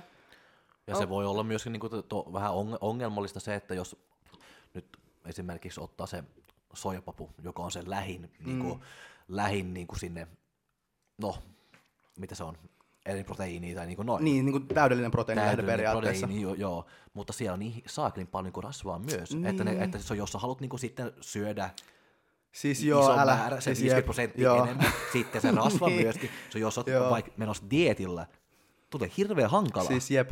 Toi on ehkä isoin käytännön ongelma just nimenomaan toi, että offilla ihan fine, syöt vain enemmän protskua, kaikki hyvin, ei ole mitään kompromisseja periaatteessa tarvitse tehdä, paitsi vähän pitää miettiä, mitä lähteet syöt, ja syöt vain niin paljon enemmän, problem solved, mutta sitten dietillä, jos mietit, että sulla on vaikka joku bikinityttö, kello on 1200 kaloria päivässä, sitten sun pitää laittaa sille jotain tyyli soijaa, missä on 100 grammassa soijaa, niin tyyli melkein 400 kaloria, versus 100 grammassa tyyli kanaa, joku 100 kaloria varmaan, niin se, että sä saat sen proteiinin määrän, minkä sä haluat saada, mikä on jo nyt se 50% enemmän, mikä noilla niin periaatteessa semmoisilla, ketkä syö eläinperäisiä tuotteita, eli niillä oli about 2 grammaa, niin siihen 50% lisää, niin se on niin 3 grammaa. 3 grammaa painokiloa kohden, jos haluat saada jollekin proteiinia ja pitää kalorit alle tonnissa 200. Se on aika niinku, tai siis joutuu miettimään ihan oikeasti. Eikö pysty sitten tasapainottaa käyttämällä lisäravinteita, vaikka just syömällä sitä leusiinia sitten? Siis joo, no siis kyllä itse asiassa on oikeastaan aika hyvä pointti, että siis tässä itse asiassa tuleekin ihan oikein hyvä rooli, että jos sulla on sellainen tilanne, että sulla on vaikka joku proteiinin lähde kasviperäinen, missä tyyli ei ole sitä leusiinia vaikka, että se on muuten tosi hyvin, on kaikki välttämättömiä aminhappoja, mutta sitten vaan leusiini on tosi vähän. Niin ihan oikeasti, jos, niin tässä tilanteessa se olisi oikeasti jopa fiksua vetää niin sen aterian kanssa leusiini pari grammaa niin kuin lisäravinteena. Käynnistää koko niin, koneen. Niin, kyllä, sitten. Ja sitten syöt vaan niitä muuta niin protskuu, missä niin. Puuttuu oli. Niin tolleet, totta. Mitä muita välttämättömiä aminhappoja on? Nyt tuli liian vaikea kysymys. Sitä on niin kauan aikaa, kun mä oon nähnyt. Mä en muista niitä, mutta onko siitä joku... Onko siitä 9 vai 11? 9 niitä vissiin on, mutta... Onko leusiini nyt niinku tärkein? Siis semmoinen? Joo, siis periaatteessa leusiini... Valiin. Joo, valiini. L-valiinia ja... Vitsi, mä en edes kehtaa sanoa, mä sanon jotain hyvin tuntia, mä en alkaa nyt hatusta heittää näitä, niin. Mutta siis mut kuitenkin leusiini on se, mikä niinku nähdään, että se niinku on se, mikä käynnistää sen lihasproteiinisynteesin, mutta siihen, että me halutaan, se niinku käynnistää sen joo, mutta me tarvitaan myös sit niitä niinku rakennusaineita. Se käynnistää niinku sen joo, mutta sitten tarvii vielä niinku ne palikat, mitä laitetaan sit sinne niinku... mistä kasataan. Et periaatteessa tällä joku hyvä vertauskuva joskus, että se niinku leusiini on periaatteessa työnjohtaja, tai se työnjohtaja periaatteessa, mutta sitten tarvitaan myös ne työntekijät, jotka sitten itse kasaa sen meidän lihaksen, eli vaikka jonkun muurin tai seinän tai jotain, niin periaatteessa kaikki ne välttämättömät aminohapot tarvitaan siihen, että me saadaan niinku oikeasti lihasta niinku kasvatettua. Et se ei pelkästään eritä, että me käynnistetään se proteiinisynteesi, pitää myös löytyä ne niinku palikat, millä se kasataan. Ja sit siihen just tarvii ne kaikki välttämättömät aminohapot, tai kaikki aminohapot periaatteessa, mutta välttämättömät etenkin sen, koska niitä ei voi sit niinku, keho ei voi valmistaa niitä mistään muualta, vaan ne pitää saada niinku just ruoasta. Tai lisäravinteista. Kyllä, kyllä. Tiedättekö ketään kehorakentajaa, joka olisi täysin kasviperäisellä proteiinilla? Siis Laurin Aho, sanoinko, oliko se näin? Siis se itse asiassa oli mukaan, se voitti SM silloin 2019 niin, CBBn. Se classic physique. Joo, classic bodybuilding. Joo, CBBn. Niin. Me oltiin sen kanssa itse lämmämmissä samaan aikaan. Niin siis sehän oli, se ei itse asiassa enää ole kyllä vegaani, mutta se oli silloin ihan 100% vegaani. Ja se oli okay. Kyllä se niin pääsi superkireeseen kuntoon. Se oli tosi hyvässä kunnossa. Siis se oli, niin kuin, ja kyllä se niin kuin on monta vuotta oli silloin vegaani ja näin.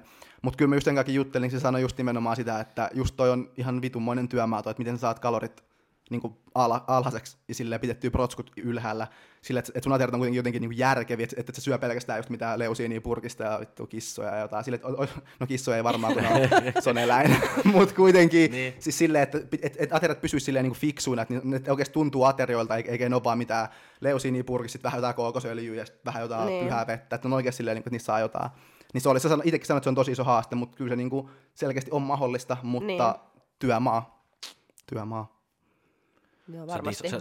Sä dissasit vähän sitä Game Changer. Mutta mä en ole kattonut sitä. Joo, mä katson 20 minuuttia. Mä trikkeröin, mä katsoin kokonaan. Joo, mutta...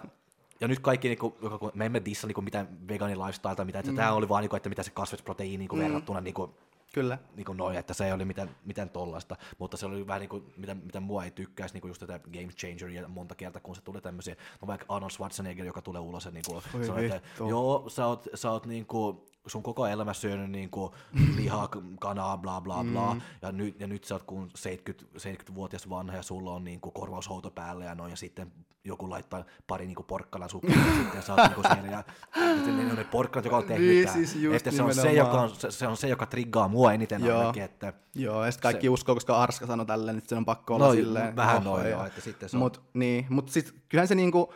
Olisi niinku hyvääkin silleen, että se niinku toi ehkä sen esiin, että jos sä oot olla niinku huippu-urheilija tai urheilija ylipäänsä, niin sun ei ole pakko niinku syödä eläinperäisiä tuotteita. Se on niinku ihan fakta, että sun ei ole pakko syödä. Se toi ehkä sen esiin, että sä voit ihan hyvin saavuttaa kaikki samat asiat silleen, että sä oot niinku vegaani tai kasvissyöjä, mutta sä joudut vaan niinku näkemään enemmän vaivaa sen asian eteen ja näin. Mutta sitten siinä oli myös se, että siinä aika paljon just silleen, että just kaikkea, että heti kun mä lopetin niin lihan syömisen, mutta sikanaa energiatasot nousi sikanaa ja heti alkoi tulee paljon parempia tuloksia. Joku paransi jotain vitun urheilusuorituksella 700 %, jossain viikossa. Ja just silleen kaikki toista niin ihan perätöntä juttu, millä ei ole mitään tekemistä niin sen asian kanssa, että se niin kasviksi tai kasviperäisiä proteiinilähteitä vai niin eläinperäisiä. Niin siinä oli niin hyvää just toi, että se toi esiin just sen, että ei ole pakko, mutta vähän ehkä silleen valheellisesti myös sen, että et olisi mukaan ihan tismalleen sama asia, että syöt se niin eläinperäisiä. Ja että se olisi jotenkin helppoa. Tai... Ja jotenkin, että se olisi niin helppoa, kun sitä se ei kyllä ole. Että siinä joutuu oikeasti, niin kuin... okei, tämä voi kyllä olla, että mä en ole hirveästi ikinä yrittänytkään, mutta siis ei se nyt ole niin yksinkertaisesti, että jos sä niin mietit eläinperäistä proteiinin syöjää, niin sä haat vaan kanaa tuolta kaupasta ja sä tiedät, että siinä on kaikki, mitä sä tarvit ja syöt sitä ja elämä hymyilee. Mutta sitten oikeasti pitää niin kuin miettiä enemmän, just, niin kuin, että mitä noita kasviperäisiä proteiinilähteitä sä vaikka yhdistät, että sä saat sen täydellisen aminohappoprofiilin ja että sä syöt varmasti tarpeeksi. Just kaikki tällä, että joutuu miettimään enemmän. Ja joku voi sanoa, että sen kun miettii kerran tai pari kertaa, niin sitten tulee ihan yhtä helppoa, mikä on varmaan ihan totta, mutta silti periaatteessa se on silti enemmän työtä. Mutta siis totta kai, että monet on valmiit tekemään sen työn sen takia, jos niillä vaikka eettisistä syistä haluaa niin olla kasvissyöjä, niin ei siinä ole tietenkään mitään pahaa. Totta kai saa olla ja kaikki saa olla mitä haluaa, mutta sitten pitää myös pystyä sanomaan, että se syy, minkä takia mä teen tälleen, on, että on eettisistä syistä, eikä esimerkiksi, että mä haluan paremman suorituskyvyn tai että parempi terveys tai jotain, niin ne nyt on ihan niinku bullshittia, mutta... Niin. Mut joo.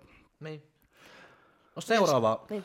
Vai onko sulla jotain? Ei vaan just tohon, että jos on niin vahva se vakaumus, just niin se eettinen puoli, että on niinku valmis näkee sen kaiken ja se siis tuntuu todellakin sen niinku arvomaailmasta niinku tärkeältä. Niin, tai just silleen, että varmasti monelle ihmiselle, jos miettii silleen, että kyllä mä mieluummin niinku vaikutan siihen, että mun takia eläimet ei joudu kärsimään, ja sitten mä joudun niitä kärsimään vähän enemmän, no ei, mutta siis silleen, että mä joudun itse vähän niinku näkemään vähän enemmän vaivaa, niin kyllä monet on nyt valmiit tekemään semmoisen pienen niinku panostuksen, niin. Niinku, että totta kai se niinku, monelle se on niinku ihan selvää, että ei se ole mikään semmoinen, että pitäisi kovasti miettiä, että kumpi on mulle tärkeämpää, vaan monelle oikeasti se on ihan niinku selkeä valinta, niin. Että totta kai näkee mieluummin vähän enemmän vaivaa ja pelastaa eläimiä.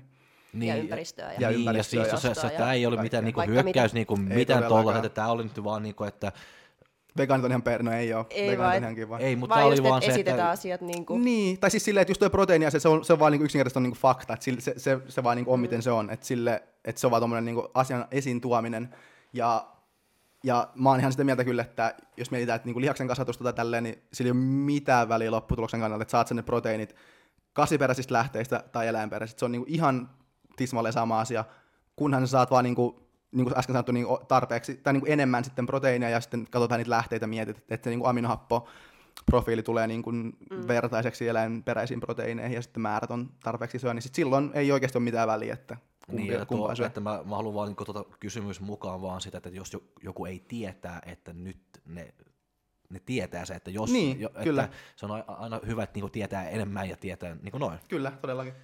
Seuraava, mitä mä oon kirjoittanut täällä, hiilarit. Kun olet täynnä. Se, mitä me puhuttiin myöskin siellä hieronnassa. Joo. Se oli vähän, että kun mä selittiin, tai mä sanon sulle just että kun monet vaan niinku syö ihan hirveästi niinku hiilareita ja on vaan, että se on vaan niinku, tuli vaan niinku lisäpaine sitten, kun mä menen salille. Ja että no joo, good luck with that. Että kun sä oot täynnä, että jos sun kroppa vaan pystyy niinku imetä, tai kun sä syöt 150 grammaa hiilareita, sä et tee mitään, jos sä syöt 250 grammaa. Niin, tai silleen, että siinä on ehkä niin kuin raja esimerkiksi, että kuinka paljon niin kuin lihakset pystyy glykogeenia, eli just niin kuin varastoituu hiilariin niin kuin varastoimaan. Et sit kun ne on periaatteessa täynnä, niin sitten ne niin kuin on täynnä, että siis periaatteessa no se määrä paljon niin kuin pystyy, niin mä en ole ihan, niin kuin, ei ole silleen niin kuin mitään tietoa, mutta jos saa niin kuin, okei, en mä uskalla sanoa mitä arvioi, mutta kuitenkin silleen, jos lähdetään niinku toisesta näkökulmasta silleen, että jos mietitään vaikka niinku salitreeniä silleen, että no salitreeni kuluttaa vaan joku 200-300 kaloria. Okei, 300 kaloria, jos ollaan niinku optimistisia, niinku suurimmalla osalla ihmisistä ehkä 300 kaloria on semmoinen, no joo, ihan mahdollinen. Niin sit jos mietitään, jos me kuvitellaan, että kaikki tämä energia tulisi niinku hiilareista, niin ja sitten me tiedetään, että 1 gramma hiilari on 4 kaloria, niin nopealla matikalla, niin periaatteessa niin salitreenissä kulutat joku 150, 60, 70, mä en osaa kyllä laskea, mutta joku 70 grammaa, siis sitten tulisi 4 kertaa 7, 200, 67 grammaa hiilaria periaatteessa, tälleen niin kuin varmaan ihan päin vittuun laskettu, mutta kuitenkin lähtökohtaisesti mietitään vaikka 60-80 grammaa hiilaria menee niin kuin salitreenin aikana, niin se, että sä saat sun lihakset sitten täyteen sen jälkeen, niin se periaatteessa sä et tarvi mitään 7 miljoonaa grammaa hiilaria, että sä saat ne lihakset täyteen, Plus sit siinä on sellainen juttu, että se, että sä vaan niin syöt sitten niin kuin normaalisti niin kuin pienellä plussalla vaikka, niin se vaan niin kuin ihan normaalilla syömisellä, siinä ei ole mitään epäilystäkään, että se niin kuin saisi niitä sun lihaksia uudelleen täyteen. Se sun 70 grammaa hiilaria, mitä sä käytit sun tyyli jaloista tyyliin, kun sä teet jalkatreenin, niin ei siinä ole silleen epäilystäkään, että sä sais sitä niin kuin päivän, maks parin päivän aikana niin kuin takaisin täyteen, ilman että se niin kuin mitenkään silleen, että nyt mulla on pakko syö 700 grammaa hiilaria, että mä saan varmasti täyteen.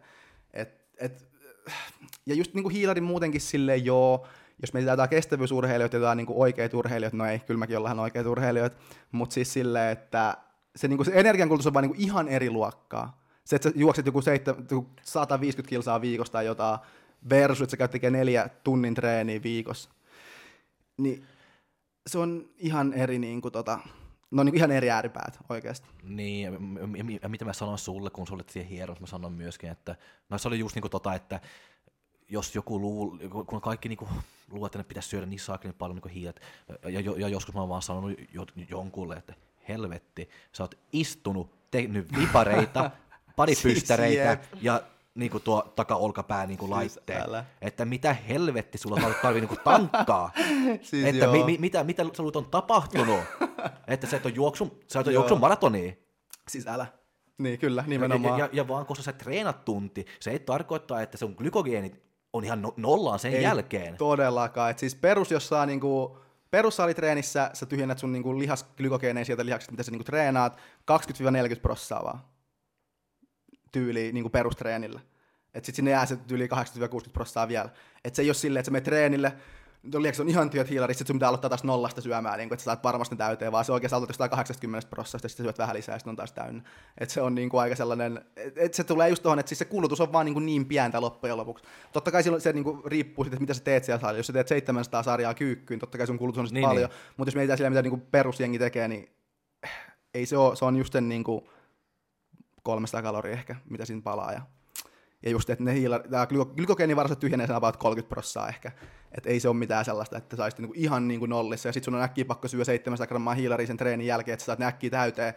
Ja silläkään ei ole niinku mitään väliä periaatteessa, että syöt sen niinku heti treenin jälkeen ne hiilarit, vai syöt sen niinku sitten vaikka 4 tunnin päästä. Että sekin, niinku, että sun ei ole pakko saada niitä niinku glykogeenivarastoja heti täyteen, vaan se periaatteessa riittää, että ne on täynnä siihen mennessä, kun sä treenaat sen saman lihasryhmän uudelleen. Et siihen sä haluat niinku pyrkiä, että ne on täynnä sitten uudelleen, kun sä treenaat ne lihakset uudelleen, eli vaikka 4 päivän päästä tai vastaavaa. Ja siihen sä pääset sille, että sä syöt vaan ihan niinku normaalisti, ilman että sä yrität syödä mitään 1 000 000 grammaa hiilaria.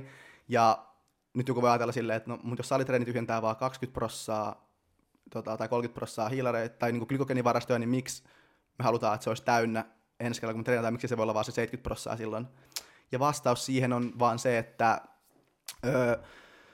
vaikka sen koko lihaksen niin ne glykogeenivarastot voi olla vähentynyt vaikka 30%, tai vasta vähän aikaa sitten niin on enemmän tutkittu, niin kuitenkin jos vaikka koko niin kuin, sen, niin kuin vaikka just rintalihaksen glykogeenit voi olla vaikka 30% tyhjentynyt, että siellä on 70% jäljellä, niin se voi olla, että sieltä tiettyjen niin kuin lihassolujen, vaikka just niin kuin tyyppi 2 lihassolujen, mitkä nyt on niin kuin vastuussa siitä niin kuin suuremmasta voimantuotosta ja näin, niin se voi olla, että niistä lihassoluista on nimenomaan tyhjentynyt vaikka 80% glykogeenit, että se on niinku, se koko lihaksen glykogeenitilanne ei anna niinku kuvaa niinku yksittäisistä lihassoluista, että se voi olla, että sulla on niinku ne ns. Tärkeimmät lihassolut onkin aika tyhjiä, vaikka se niinku ilmenee koko lihaksen tasolla, vaan siellä on 20% tyhjentynyt.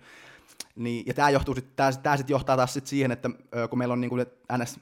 Tärkeitä lihassoluja, siellä on, niinku, missä ei ole hirveästi glykogeenia, niin meidän voimantuottokyky sitten laskee sen myötä, niin sitten tietenkään ei saada treeneistä niin paljon irti. Niin se on se syy, minkä takia vaikka se treeni tyhjentää vaan about 30% niitä, niin olisi hyvä, että ne olisi täynnä silloin, kun aloitetaan se treeni. Joo, niin. Sellaista. Oliko mitään muuta siellä?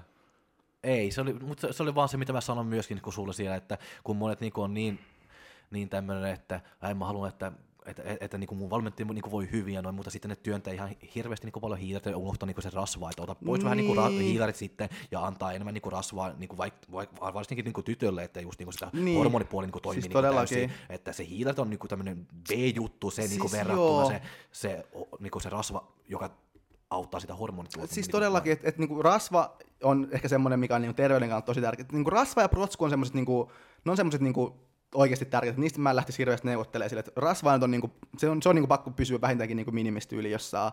No kisadietillä sen voi olla aika alhainen, mutta tyyli offilla kyllä mä pitäisin ainakin jossain niin kuin 0,7- vähintään 0,7 grammaa tyyliä painokiloa kohden, niin kuin vähentää tyyliä rasvaa.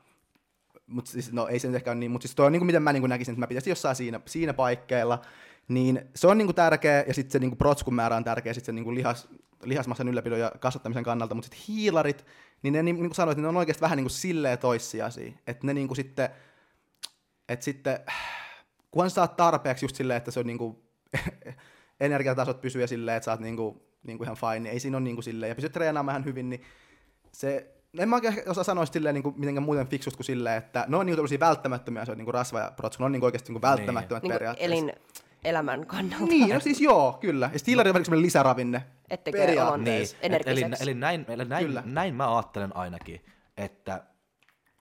että se on, että mulla on mahdollisuus niin kuin rakentaa tarpeeksi paljon niin lihasmassaa tai tietty määrä lihasmassaa. Mä tarvin, että mun hormonit ja kaikki niin mun kropassa niin toimii kunnolla, että mä pystyn tehdä se. Kun se toimii kunnolla, sitten mä laitan proteiini sinne, että mun lihakset niin saa joku materiaali, että, ne rakentaa. Jep. Ja lopuksi ne hiilarit sinne. Jep. Niin kuin lisäravinteet, siis että siinä niin tarpeen niin mukaan. Että mä en tarvii yhtä paljon niin hiilarit, kun mä teen olkapäät, kun mä tarvin, kun mä teen niin kuin, jalat. Että se voi joo, niin vähän niin mennä vähän, se voi niin varjoin vähän, joo. Mutta just sitä, että sulla on pakko tietää, että mitä sä haluat, mitä se rasva tekee. Että se on just, että se tekee, että sun kroppa toimii optimaalisesti, että, pystyt, niin kuin, että sulla on niin kuin, hyvä lähtöpohja rakentaa niin kuin, lihasmassaa, että sun kroppa on kunnossa. Kyllä. Sitten mitä sä sitten tarvit, no sitten niin kuin se materiaali, rakennusaineet, just se proteiini ja sitten me laitan niin sen lisäksi hiilareita. Just tolleen mäkin ajattelisin. Mutta kyllähän hiilareita silti tarvii. Tarvii. Siis totta kai tarvii ja siis ehdottomasti siis tarvii, mutta se määrä miten niitä tarvii, okei.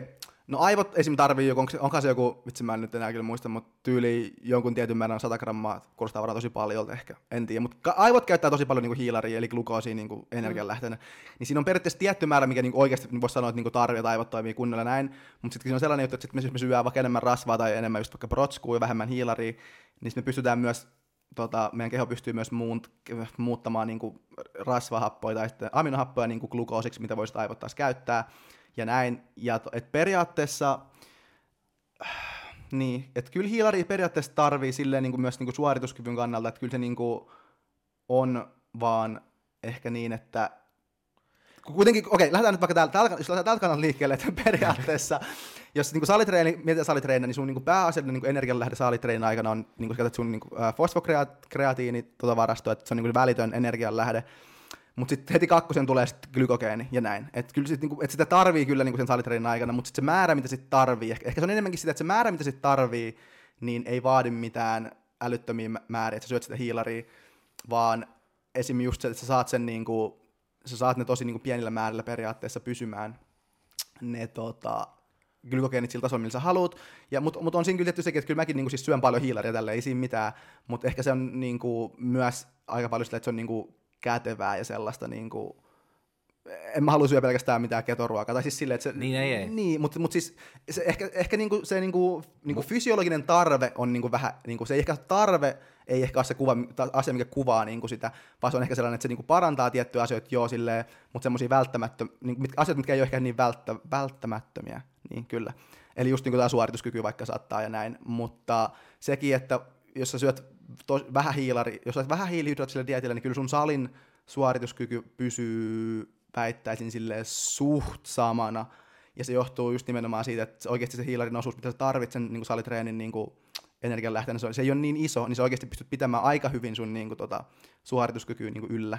Ja. Myös suht niin pienillä hiilarimäärillä. Niin joo, että kyllä mä oon mennyt aika matalaksi niin se hiilarin määrä, ja mä tunnen vielä silti, että mä pystyn treenaamaan kovaa kuin saatana, että se ei ole... Niin, nimenomaan, että se ei ole niin välttämättä. Mutta sitten jos puhutaan jostain tyyliin, niin kuin, no vaikka jostain juoksusta, pitkän matkan juoksemisesta tai jostain tuommoisesta kestävyyslajista ja tällaista, niin sitten se on taas ihan eri juttu, että siellä sit oikeasti... Niin. Niin kuin, mutta se tulee taas just siihen, että se niin energiankulutus on niin eri luokkaa, ja se, niin kuin, että miten... Niin kuin, mut joo. Mutta ei kukaan pitäisi niinku ottaa tämä nyt, että hiilarit ei tarvitse, että tietysti kun, jos sä haluat treenaa niinku kovaa, ja no, se vaatii sitä tietyn määrän niinku hiilarit myöskin, että se ei ole se, mitä me sanotaan nyt, kyllä, että hiilarit ei tarvitse, niinku, jos haluat treenaa kovaa, että tietysti tarvit niinku hiilarit, jos sä treenaat kovaa, mutta se, että kun sä oot täynnä, sä oot täynnä, että, niin, että se, jos mä syön niinku mun hiilarit nyt tänään, ja sitten mä tilaan kotiin niinku pizzan illalla ja miettii näin, että no joo, hyvä, että pizza tuli, että mä pystyn treenaamaan vähän kovemmin huomenna. Se ei toimi noin, koska mä oon jo täynnä, että se on vaan se, kyllä, mitä mä haluan niinku nostaa ylös. Että... Enää kuinka terveellistä tai epäterveellistä on olla sit ilman hiilareita kokonaan ketoosilla? Kuinka kauan? No... Terveellistä, sanotaanko, jos puhutaan terveydestä, niin ei ole aika terveysneutraali asia siis silleen, että oot sä ketolla vai et. Terveyden kannalta ei ole väliä oikeastaan juurikaan yhtään, mutta ehkä sellainen asia, mikä siinä ehkä on, mikä kannattaa ottaa huomioon, esimerkiksi jos vaikka kisadieetti, okei, kisadieetti on tähän taas hyvä tämmöinen esimerkki, jos sä kisadietillä menet niin ketodieetillä periaatteessa, että sun hiilarit on tyyli joku 10 grammaa, en mä tiedä, tosi niin periaatteessa ei yhtään nolla hiilareilla periaatteessa, menet kisadieetin, ja sitten sä oot mennyt niin 4 kuukautta niin nolla hiilareilla, ja sitten teet silleen, että sitten niin kun kisaviikko lähenee, niin sitten sä alat tankkaamaan hiilaria. Niin siinä on semmoinen juttu, että jos sä niin oot pitkään niin nolla hiilareilla, niin sitten sun niin yksinkertaisesti sanottuna niin sun kroppa ei enää osaa käyttää hiilareita niin hyvin. Et tiettyjen entsyymien niinku tämmönen niinku eritys tai tämmönen laskee tosi paljon silloin, jos niin käytä hiilaria, koska jos niitä entsyymejä käytetään vaan siihen, että saat pilkottua hiilaria energiaksi, mutta tässä hiilaria energiaksi, niin totta kai entsyymejä on sitten vähemmän. Niin sitten siinä voi käydä silleen, että sä oot ketolla monta kuukautta putkea, sit sä vedät niinku kisaviikko lähden tankkaamaan, niin sit siinä hyvinkin voi käydä silleen, että sun kroppa ei osaakaan niin hyvin ehkä niinku käyttää sitä hiilaria niin säilöistä oikeasti kunnolla niin glykogeeniksi tälleen, että sun, niin se voi periaatteessa haittaa sitä täyttöprosessia ihan hyvin, että sun kroppa ei osaa niin taloudellisesti enää tai niin tehokkaasti hyödyntää sitä hiilaria, koska se ei ole vaan käyttänyt sitä pitkää aikaa, niin sekin, että jos oot ketolla, niin kun monet on ketolla just kisadietillä, niin mä tekisin ainakin silleen, että vaikka mä olisin ketolla, niin mä pitäisin kyllä tankkauspäiviä tyyliin maksi niin viikon välein silleen, että niin kuitenkin sitä hiilaria tulee silloin tällöin sinne kroppaan, ettei tule sitä tilannetta, että sä oot 4 kuukautta ilman hiilaria kokonaan, ja sit sä syöt yhtäkkiä 400 grammaa hiilaria päivässä, sit sä oot silleen, sun kroppa, mitä vittua tapahtuu, ja ei se, sen niin kuin järjelläkin pystyy ajatella, että ei se osaa ehkä niin, ei sitä pysty niin hyvin sitä hyödyntämään sitä hiilaria, yeah, vaan niin, että siinä on just, että periaatteessa, vaikka sä olisit ketolla, niin sä haluat pitää kuitenkin yllä sitä sun kehon kykyä hyödyntää myös sit hiilaria sitten niin energianlähteenä, yeah, mutta siis joo, mikä se sen kysymys on? Toi vastasi siihen, mutta okay, nyt tulee seuraava, yeah, että miten pitkässä ajassa sit suunnilleen toi entsyymien, tai siis se kehon taito käyttää niitä hiilareita, niin loppu. Onko se 4 kuukautta pitkä aika, mutta entäs joku kuukausi, milloin se lakkaa? Toi on tosi, mä en oikeastaan tarkkaan tiedä, mutta sekin, että kuinka kauan siinä menee, että sä niinku periaatteessa pääset niinku ketoosiin, sitäkään mä en oikeastaan tiedä, kun mä en ole hirveästi perehtynyt asiaan, mutta en osaa silleen vastata tarkkaan, mutta kyllä mä sanoisin, että jos sä niinku meet niinku periaatteessa nollahiilaridietille, niin kyllä mä en menisi ainakaan niinku, lähtökohtaisesti en menisi ehkä viikkoa, mutta ihan maksin ehkä kahta viikkoa niinku, ilman ollenkaan hiilareita, joo, jos olet niinku, kisadietillä. Mutta jos olet niinku, normidietillä, sillä ei ole mitään väliä, kun sulla ei tule semmoista, että sun pitäisi yhtäkkiä niinku, näyttääkin niinku, lihakset täydeltä jossain lavalla. Tämä on aika tämmöinen spesifi niinku, kisadiettei, niinku, että silloin sä haluat, että et maksin ehkä 2 viikkoa, mielellään niinku, viikon niinku, maksimissa olet ilman niinku, ollenkaan hiilareita, mä sanoisin. Entäs sitten, jos on just ketoosi ja sitten viikon välein on se tankkaus, niin... Tyhjeneekö se koko tankkaus aina siinä viikossa vai missä ajassa se tyhjenee, kun se on ladattu täyteen? No joo, ja tässä on myös sekin, että jos periaatteessa jos sä niinku oot ketoosissa, niin sit sä periaatteessa rikot sen ketoosin sille, että sä syöt sit hiilaria vähän niinku että se on vähän niinku kaksipiippunen juttu, että siinä käy silleen, että sä niinku varmaankin, mä en ole ihan hirveästi perehtynyt on ketoosiin, mutta kyllä mun käsityksen mukaan, että jos sä niinku oot ketoosissa, sä syöt hiilaria, niin se menee pois, mutta... Se rikkoo, että se muuttaa. Niin, mutta siis milloin se taas tyhjenee? Se pitäisi pystyä syödä joku tämmöinen 30 grammaa per päivä, mutta sitten jos sä teet, niin kun, jos oot ketoosi ja halusit vaikka tehdä sitä tankkauspäivä kerran per viikko, sä voit yrittää tehdä se vaikka kun sulla on joku iso treeni kuin jalkapäivä tai noin, ja sitten sä vedät vähän enemmän hiilareita, ja sitten sä yrität niinku treenaa sitä, käyttää sitä hiilarit niinku ihan maksimum, sitten sä saat ehkä sitä molemmat hyötyä, että sä saat tää, niinku, että kroppa tottuu sitä niinku, ei hävisi, että se on pakko alkaa niinku uudestaan niinku tottua. Niin, kyllä. Mutta se silti saa sitä hiilarit pois, mitä se menee. Niin. Onko se noin? Mutta sitten mä tiedän, että se hiilarit ei mene noin nopeasti aina niinku sinne kroppaan myöhön, että mietinkö mä väärin nyt? No siis, vitsi mä en saa itsekin varmaan nyt hyvin nyt selittää mitenkään, mutta siis periaatteessa tuon on sun kysymykseen, että niinku kauan periaatteessa hiilarit kestää niinku siellä, kun sä asut niinku tyhjä. Se on aika vaikea sille niinku sanoa, mutta koska ensinnäkään, jos sä oot ketoosissa, niin sit sun noi lihasglykogeenit on varmaan aika niinku silleen, ei ehkä ei ne tyhjät, niinku, ei kisadietilläkään niinku, ikinä missään vaiheessa on niinku, ihan 100% tyhjät. Niinku, siinä on muutenkin sellainen, niinku, että 10% alaspäin ne ei edes niinku, tyyliin fyysisesti tyhjene, niinku, paitsi jos on niinku, tyyliin joku ihan katastrofitilanne, mutta siis silleen, että ne ei tyhjene kokonaan. Ne ei ole ikinä täysin niinku, tyhjät ne glykogeenivarastot, mutta niin kauan ne sitten kestää, jos sä tankkaat, niin kauan ne sitten, niinku, no se vähän riippuu siitä, kuinka niinku, periaatteessa isossa kalorivajeessa oot. Jos sä oot tosi isossa kalorivajeessa, sitten niinku, heti sen tankkauksen jälkeen, totta kai sä oot niinku, energiaa käytetään enemmän sitten, tai menee niin energiaa käytetään enemmän niin kuin sun omia energianlähteitä, kun sä et syö niin paljon energiaa, niin sitten tyhjenee nopeammin ja näin. Että kyllä ne varmaan siinä ihan aika äkkiseltään ne tyhjenee, mutta niin, no se on, toi on vähän kaksipiippunen juttu, että kun se periaatteessa, jos se nyt sen ketoosin rikkoo, niin sitten se voi olla, sit se on taas vaikeampaa olla sit sillä ketoosilla tulevina päivinä, kun sä oot nyt rikkoon sen just sillä tankkauksella, mutta niin. Et esimerkiksi se voisi tehdä silleenkin, että sä niinku oot vaikka kisadeetistä aluksi vaikka 3 kuukautta saat silleen, että sä niinku et oikeasti pidä niinku hiilaritankkauksia ollenkaan, mutta sitten kun vaikka muutama kuukausi tai pari kuukautta kisoin, niin sit sä alat silloin niinku ottamaan mukaan näitä tankkauksia, että sä silloin alat totuttelemaan sit kroppaa taas vähän siihen hiilariin, niin silleenkin se voi periaatteessa varmaan tehdä, mutta ehkä se on niinku tärkein on just se, että jos et sä syönyt moneen kuukauteen hiilariin, niin älä oleta, että sit kun sä syöt hiilariin ekaa kertaa moneen kuukauteen, että se niinku menee optimaalisesti sun niinku lihaksia silleen, että sun kroppa osaakin käyttää sitä. Yeah. Optimaalisesti. Se on ehkä hyvä silleen pitää mielessä, että näin ei ole. Ja sen takia kannattaa ehkä, jos sä oot ollut ketoosilla pitkään tai ison osan dietistä, niin tankkauskin kannattaa ehkä tehdä sit silleen ennemmin, että niinku pikkuhiljaa, että ei mitään älytöntä määrää yhten päivän, kun sun kroppa on silleen, mitä vittua tapahtuu. Mut joo. Sitten mulla on vielä yksi kysymys. Joo, kysy vaan.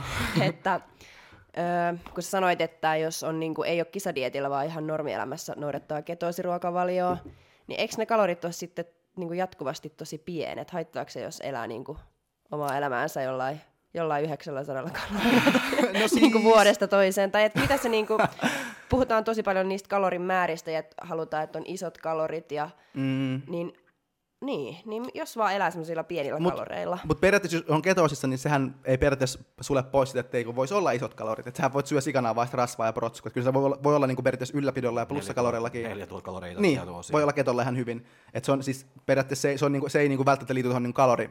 Määrii suoranaan se, että ootko ketolla vai et. Mutta noihin, niinku, jos nyt mennään tuon niinku kalorimääriin, niin ei se 900 hirveästi kyllä ole jo tälleen, olisi ketolla tai ei ketolla, mutta musta vähän tuntuu, että ihmisellä on myös vähän sellainen, niinku, just, niinku, että kaikki tietenkin haluaa, että voisi syödä mahdollisimman paljon ja laihtua, se on ihan niinku selvä, kukaan ei halua syödä vähän. Mieluummin syöisi enemmän, jos olisi saman niinku, laihtumisen aikaa ja näin.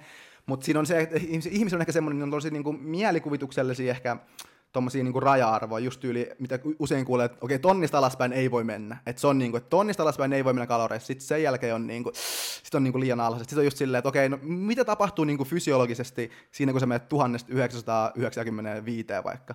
Tai mitä siinä niinku tapahtuu? Toi on niinku tollainen, että ei se niinku, ei ole mitään sellaista niinku tiettyä määrää, mikä on niinku mitä ei voi missään nimessä ylittää tai alittaa kellekään ihmiselle koko maailmassa, vaan on enemmänkin, ne just tosi paljon riippuu siitä totta kai yksilöstä ja sen energiankulutukseen ja elämään nähden, että mikä sille on semmoinen. Mutta kyllä mä sanoisin, että ei siinä ole siltikään sellaista mitään maagista rajaa, että esimerkiksi miehille ei voi mennä 1300 alle ja naisille ei voi mennä 1000 alle. Ei ole mitään sellaista. Että totta kai siinä tulee enemmän mahdollisuuksia niin kuin kaikille niin kuin negatiivisille terveysvaikutuksille, jos sä meet, mitä alemmassa niin kuin meet, mutta ei siinä ole mitään tiettyä rajaa periaatteessa, että tästä kun meet alemmassa, niin se on siinä. Esim. Niin kuin, jos on niin kuin, alhainen energiansaanti tai liian alhainen energian niin kuin, saatavuus on niin kuin semmoinen urheilijoiden, monien niin kuin, kestävyysurheilijoiden niin kuin, ongelma. Et tietyn niin kuin, energiamäärän alle, kun sä periaatteessa meet, niin sitten alkaa näkymään jotain niin kuin, ongelmia just niin kuin kuukautiskierros ja tälleen, että on niinku, noita rajoja on kyllä, jossa on 30 30 kaloria niin kuin rasvatonta painokiloa kohden, onkaan se niin kuin, energiasaatavuus, mutta ei energiamäärä. Et se ero siinä on niin kuin se, että niin kuin energiasaatavuudessa otetaan niin kuin huomioon, että siinä on, niin kuin, siinä on jo miinustettu se energiamäärä, mitä sä käytät niin kuin liikuntaa. Että niin kuin, vitsi, mä oon nyt poukkaillut niin paljon aiheesta jokaiseen, mutta siis kuitenkin niin energiasaatavuus on idea se, että kuinka paljon energiaa sulle jää jäljelle sun kropalle sen jälkeen, kun miinustetaan jo niin kuin liikuntaan käytetty energia. Se on niin kuin energiasaatavuus versus energian saanti on sitten vaan niin kuin paljon syöt energiaa kokonaisuudessaan päivän aikana. Niin tuon energian saatavuuteen niin tiedetään esimerkiksi niin kuin 30 kaloria rasvatonta painokiloa kohden on about semmoinen raja, minkä jälkeen niin kuin suurimmalla osalla keskimäärin alkaa näkymään niin kuin jotain niin kuin terveydessä jotain niin kuin häikkäisyä, liiskuukautiskierrosta ja tämmöisissä. Et se on niin kuin semmoinen teoreettinen raja, mutta sitten taas toisille ihmisille alkaa aikaisemmin, toisille myöhemmin, että ei voi sitäkään niin kuin yleistää liikaa. Mutta sitten, kun puhutaan niin kuin kisadieteistä just, niin jos on, kuvitellaan, että tämä raja olisi tämmöinen niin 30 niin kuin kaloria rasvatonta painokiloa kohden on se raja, mistä me ei voi mennä niin kuin alemmas. Mitäs jos me aletaan päästä kireämmäksi vielä? Mitäs me pitää niin kuin kiristää meidän kuntoa? Mitä me sitten tehdään? Ollaan me vaan sitten, että no ei me nyt kiristetä, koska... Mutta mä luulen, se on just tullut tota rajaa, kun monet sanoo, että no ei alle tonni voi mennä, jos puhutaan niinku kaloreita. Että mä luulen, se on tullut just niinku siitä, että kaikki haluaa niinku näyttää, että näin terveellistä me ollaan niinku tässä tiimissä, näin ja mun valmennettavia ei mene kisamaan ilman kuukautisia, ei mene kisamaan, niinku, että me emme mene alle niinku 1000 kaloreita, että kaikki pitäisi. Mutta... Joo, no en mä sano, että sitä on huono, niin kuin, että pitää sitä terveellistä puoleen myös, että en mä sitä sano, mutta mä luulen, että se on just sieltä, se on tullut just niin kuin ne rajat vähän enemmän, että alle 900 kaloreita me emme mennä, nähdään, okei, mutta jos se vaatii, että me mennään sinne 600, että sä oot kireä. Niin. En mä siitä sano, siis, että pakko mennä sinne, mutta jos se vaatii sen, niin sitten pitää miettiä, että onko se kilpaurheilu ja valmis vähän menemään sinne terveyden äärirajoille, siis vai että onko se hyvinvointiurheilu ja et ei mennä. Et mitä se sulle on? Onko se niin kuin, että mennään päätyy asti sen kisan takia vai että jäädään sinne, niin, missä se on hyvä, kyllä, koska sä et mene päätyyn asti. Tuossa on ehkä just nimenomaan se, että... just niin kuin kaikissa muissakaan lajeissa, niin ei kilpaurheilu ole mitenkään niin kuin lähtökohtaisesti terveellistä. Ei, jos kuuntelin noita maratonereita. Niin, ei se ole mitään, niin kuin, ei se, on niin kuin, se vaan ei ole terveellistä yksinkertaisesti. Se on ihan eri asia, jos niin kuin liikut vaan, että sä haluat niin kuin edistää terveyttä ja näin, niin totta kai sitten sillä on niin kuin enemmän väliä. Mutta jos sä oot niin kuin kilpaurheilija lähtökohtaisesti, niin totta kai terveys on erittäin tärkeä, tosi tärkeässä roolissa niin kuin kisadietilläkin. Totta kai pitää niin kuin mahdollisimman niin kuin vähillä, niin kuin huonoilla tai niin kuin mahdollisimman pienillä terveyshaitoilla tai sellaisilla niin kuin muuten se ura jää lyhyeksi. Niin, muuten se jää todellakin lyhyeksi niin kuin urheilijan ura, mutta ei pidä olettaa, että niin kuin kilpaurheilu olisi itsessään niin kuin tosi terveellistä ja silleen, että heti kun vähänkin terveys kärsii, niin joo, nyt tästä mä en voi mennä eteenpäin. Että siis totta kai silleen voi tehdä, mutta... Niin, sitten pitää punnita, että haluuks kilpailla. Nimenomaan. Ja miten paljon, niin, että mitä on valmis uhraamaan. Niin, että nimenomaan se on ehkä tosta on niinku eniten. Niin. No mulla on, tää on ollut tämmönen ennätysjakso. Me ollaan puhuttu varmaan kauan. Joo, yli 2 tuntia varmasti. Ei nyt vielä ole, herra Jumala. Jatketaan. Joo, jatketaan. Tuo on mennyt aika nopeasti. Mulla ei ole niin hirveä paljon niinku enää, niinku, että, koska mä luulen, että tää on ihan niinku riittävästi, mutta nyt kun sä tietää aika paljon ja... luet niinku tutkimuksia ja kaikki ja noin, että onko hyvä tai huono, tai ehkä ei huono, joku huono puoli tietää liian paljon? No, kyllä mä, on periaatteessa silleen, jos miettii, niin kuin, että missä se niin kuin voi tulla, niin kuin, missä se voi olla haittaa, että se niin kuin, periaatteessa, en tiedä, mä nyt tosi paljon, mutta silleen, että jos tiedät jostain asiasta paljon, niin se saattaa vaikeuttaa sinänsä niin kuin päätösten tekemistä silleen, jos puhutaan vaikka nytten jostain ravinnosta tai vaikka treenaamisesta esimerkiksi, niin jos niin kuin oikeasti tiedät paljon niin kuin treenaamisesta, niin kuin fysiologiasta ja tälleen, niin se loppujen lopuksi tiedät sen, että okei, nyt taas poukkaillaan aiheesta toiseen, mutta jos sä tiedät esimerkiksi sen, että jos halutaan kasvattaa lihasta salitreenillä, niin kaikista tärkein asia, mitä me halutaan salitreenillä on saadaan niin kuin mekaanista tensioa periaatteessa sinne niin kuin lihassoluihin. Tämä on se niin kuin ihan heittämällä niin ykkös tärkein asia niin salitreenissä, jos me aletaan kasvattaa lihasta.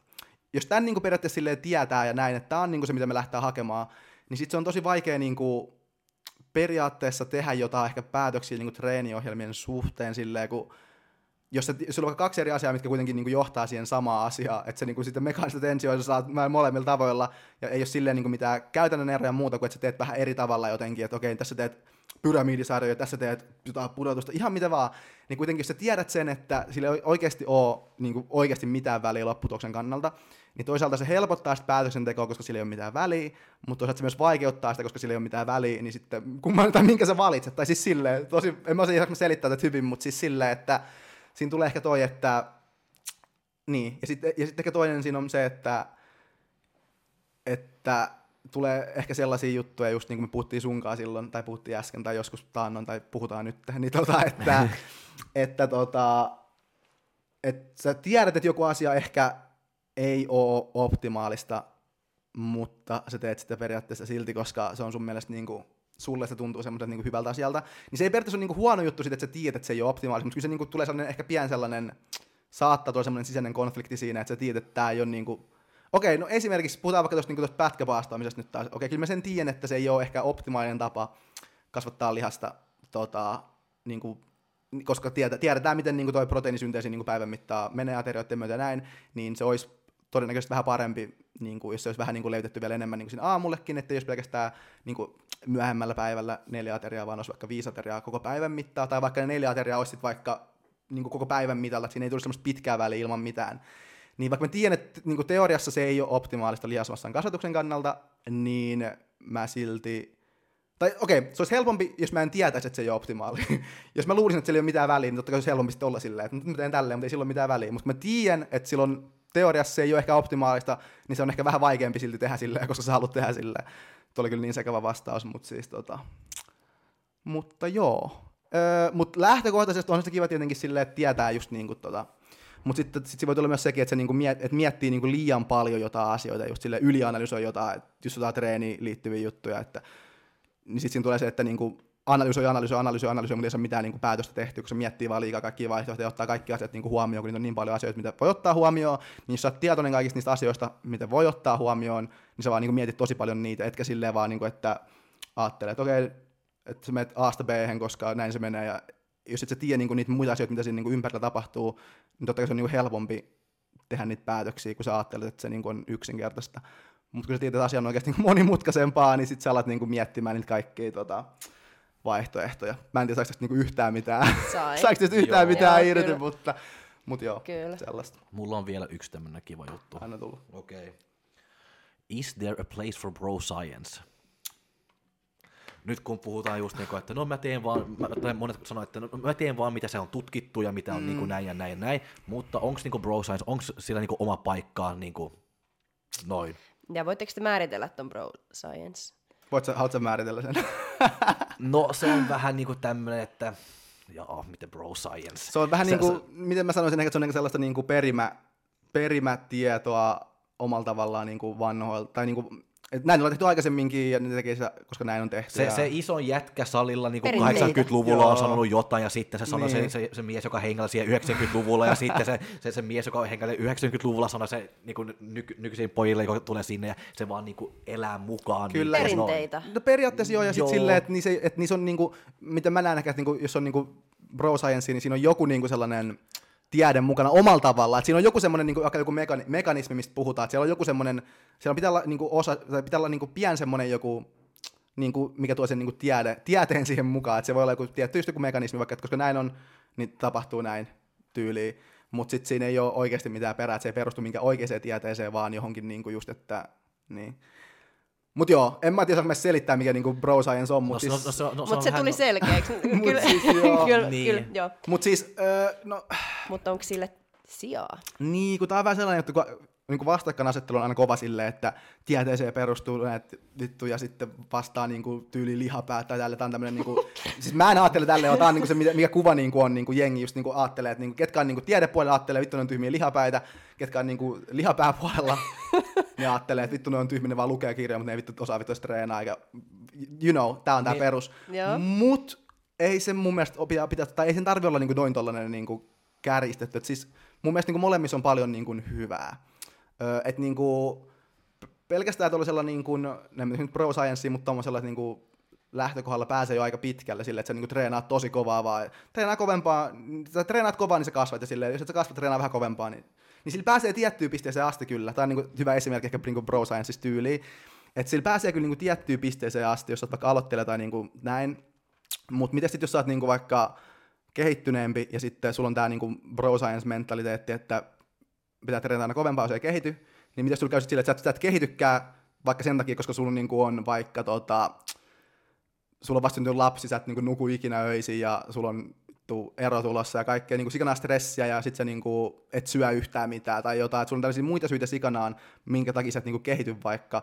Ja sit sulla on vaan mielessä se, että no pitää treenaa vaan kovempaa, jos mä en kehity. Sit sä menet treenaa kovempaa, kun sulla ei niinku edellytyksiä siihen, niin sit siinä on niinku se on vähän tollainen niinku, että se tiettyyn pisteeseen asti toimii, mutta sit kun tulee vähän tollaisia niinku komplikaatioita vastaan, niin se voi olla vähän niinku, ei ole ehkä enää niin niinku hyvä niinku tapa perustaa niinku noita päätöksiä, mutta ja siis kyllä mä sanoisin, että aika niinku monet noista, niinku, mitä niinku tutkitaakin, niin monethan niistä on niinku lähtöisin jostain, mitä niinku kehorakenteet on niinku tehnyt. Että kehorakenteet vaikka on tehnyt jotain niinku, pudotussarjoja tai jotain vastaavaa miljoona vuotta, ja sitten aletaan sen jälkeen vasta niinku tutkimaan, onko näissä jotain niinku hyötyä. Että kyllä niistä niinku on hyötyä siis totta kai, ja siis on niinku paljon, usein on oikeassakin ja tälle, että monet metodit, mitä ne niinku on käyttänyt, mitkä ei välttämättä perustu minkä tieteeseen niinku silloin, mutta jälkeenpäin ollaan löydetty, että okei, no kyllä näissä onkin ihan niinku tieteeseen perustuvia, ihan niinku hyviä juttuja, mutta on myös paljon semmoisia juttuja, mitkä sitten on ollut ihan bullshittia, ne ei niinku toimi. Anna joku esimerkki. Ei vitsi, mä arvin, että tää tulee. No en mä tiedä, että mä antaa ehkä esimerkki silleen, mutta yksi semmoinen niinku, on ehkä semmoinen yleinen juttu on, että joku asia toimii, niin kuin no bro science-tyypeillä toimii joku asia, niin se toimii, se on totta, että se asia toimii, mutta se minkä takia se asia toimii, niin sit se on niinku ihan päin vittua, se ei niinku perustu niinku yhtään mihinkään. Okei, esimerkiksi vaikka salitreeni, no tähän tulee ehkä helppo tulee vaikka se tähän niinku ruokailuun liittyvä, että mä en syö mitään ruokaa kello 6 jälkeen, ja syy minkä takia mä en tee sille on se, että mä kuulin, että kun mä syön illalla, niin sit mä lihon, koska mä en kuluta niitä enää pois, kun mä menen vaan makaamaan. Tää on se mun niinku lähtökohta, että okei, mä teen tälleen. Sitten mä lopetan kuun jälkeen syömisen ja mun paino putoaa. Ja sit mä oon silleen, että paino putosi sen takia, koska mä en syön illalla, koska illalla syöminen lihottaa edellä mainitusta syystä. Niin tässä periaatteessa on se, että se toimii se asia, että sä lopetat niinku kuun jälkeen syömisen, se toimii siitä näkökulmasta, että sen paino niinku putoaa. Se on niinku ihan fakta, mutta se syy, minkä takia se toimii, on ihan väärä. Et periaatteessa, ja sit, miksi täällä on väliin, niin on ehkä se, että jos joku kuulee tämän, niin sit se ajattelee silleen, että okei, tärkeintä on siis se, että mä vaan en syö illalla, mä syön vaan päivällä, niin sit millään mulle välissä. Sitten syö päivällä vittu 7 pizzaa ja 8 kissaa, mutta sitten lopettaa 6 syömisen, niin sit se ajattelee ehkä, että no mut en mä syönyt illalla, että miksi mä nyt sit liho. Että heti kun tulee tämmöinen niinku NS-komplikaatio taas tämmöinen, että joku ei toimi, niin sitten tulee just se, että olisi hyvä tietää, että mikä siinä on se mekanismi, millä se toimii, että sä pystyt niinku sitten kiertämään näitä ongelmia.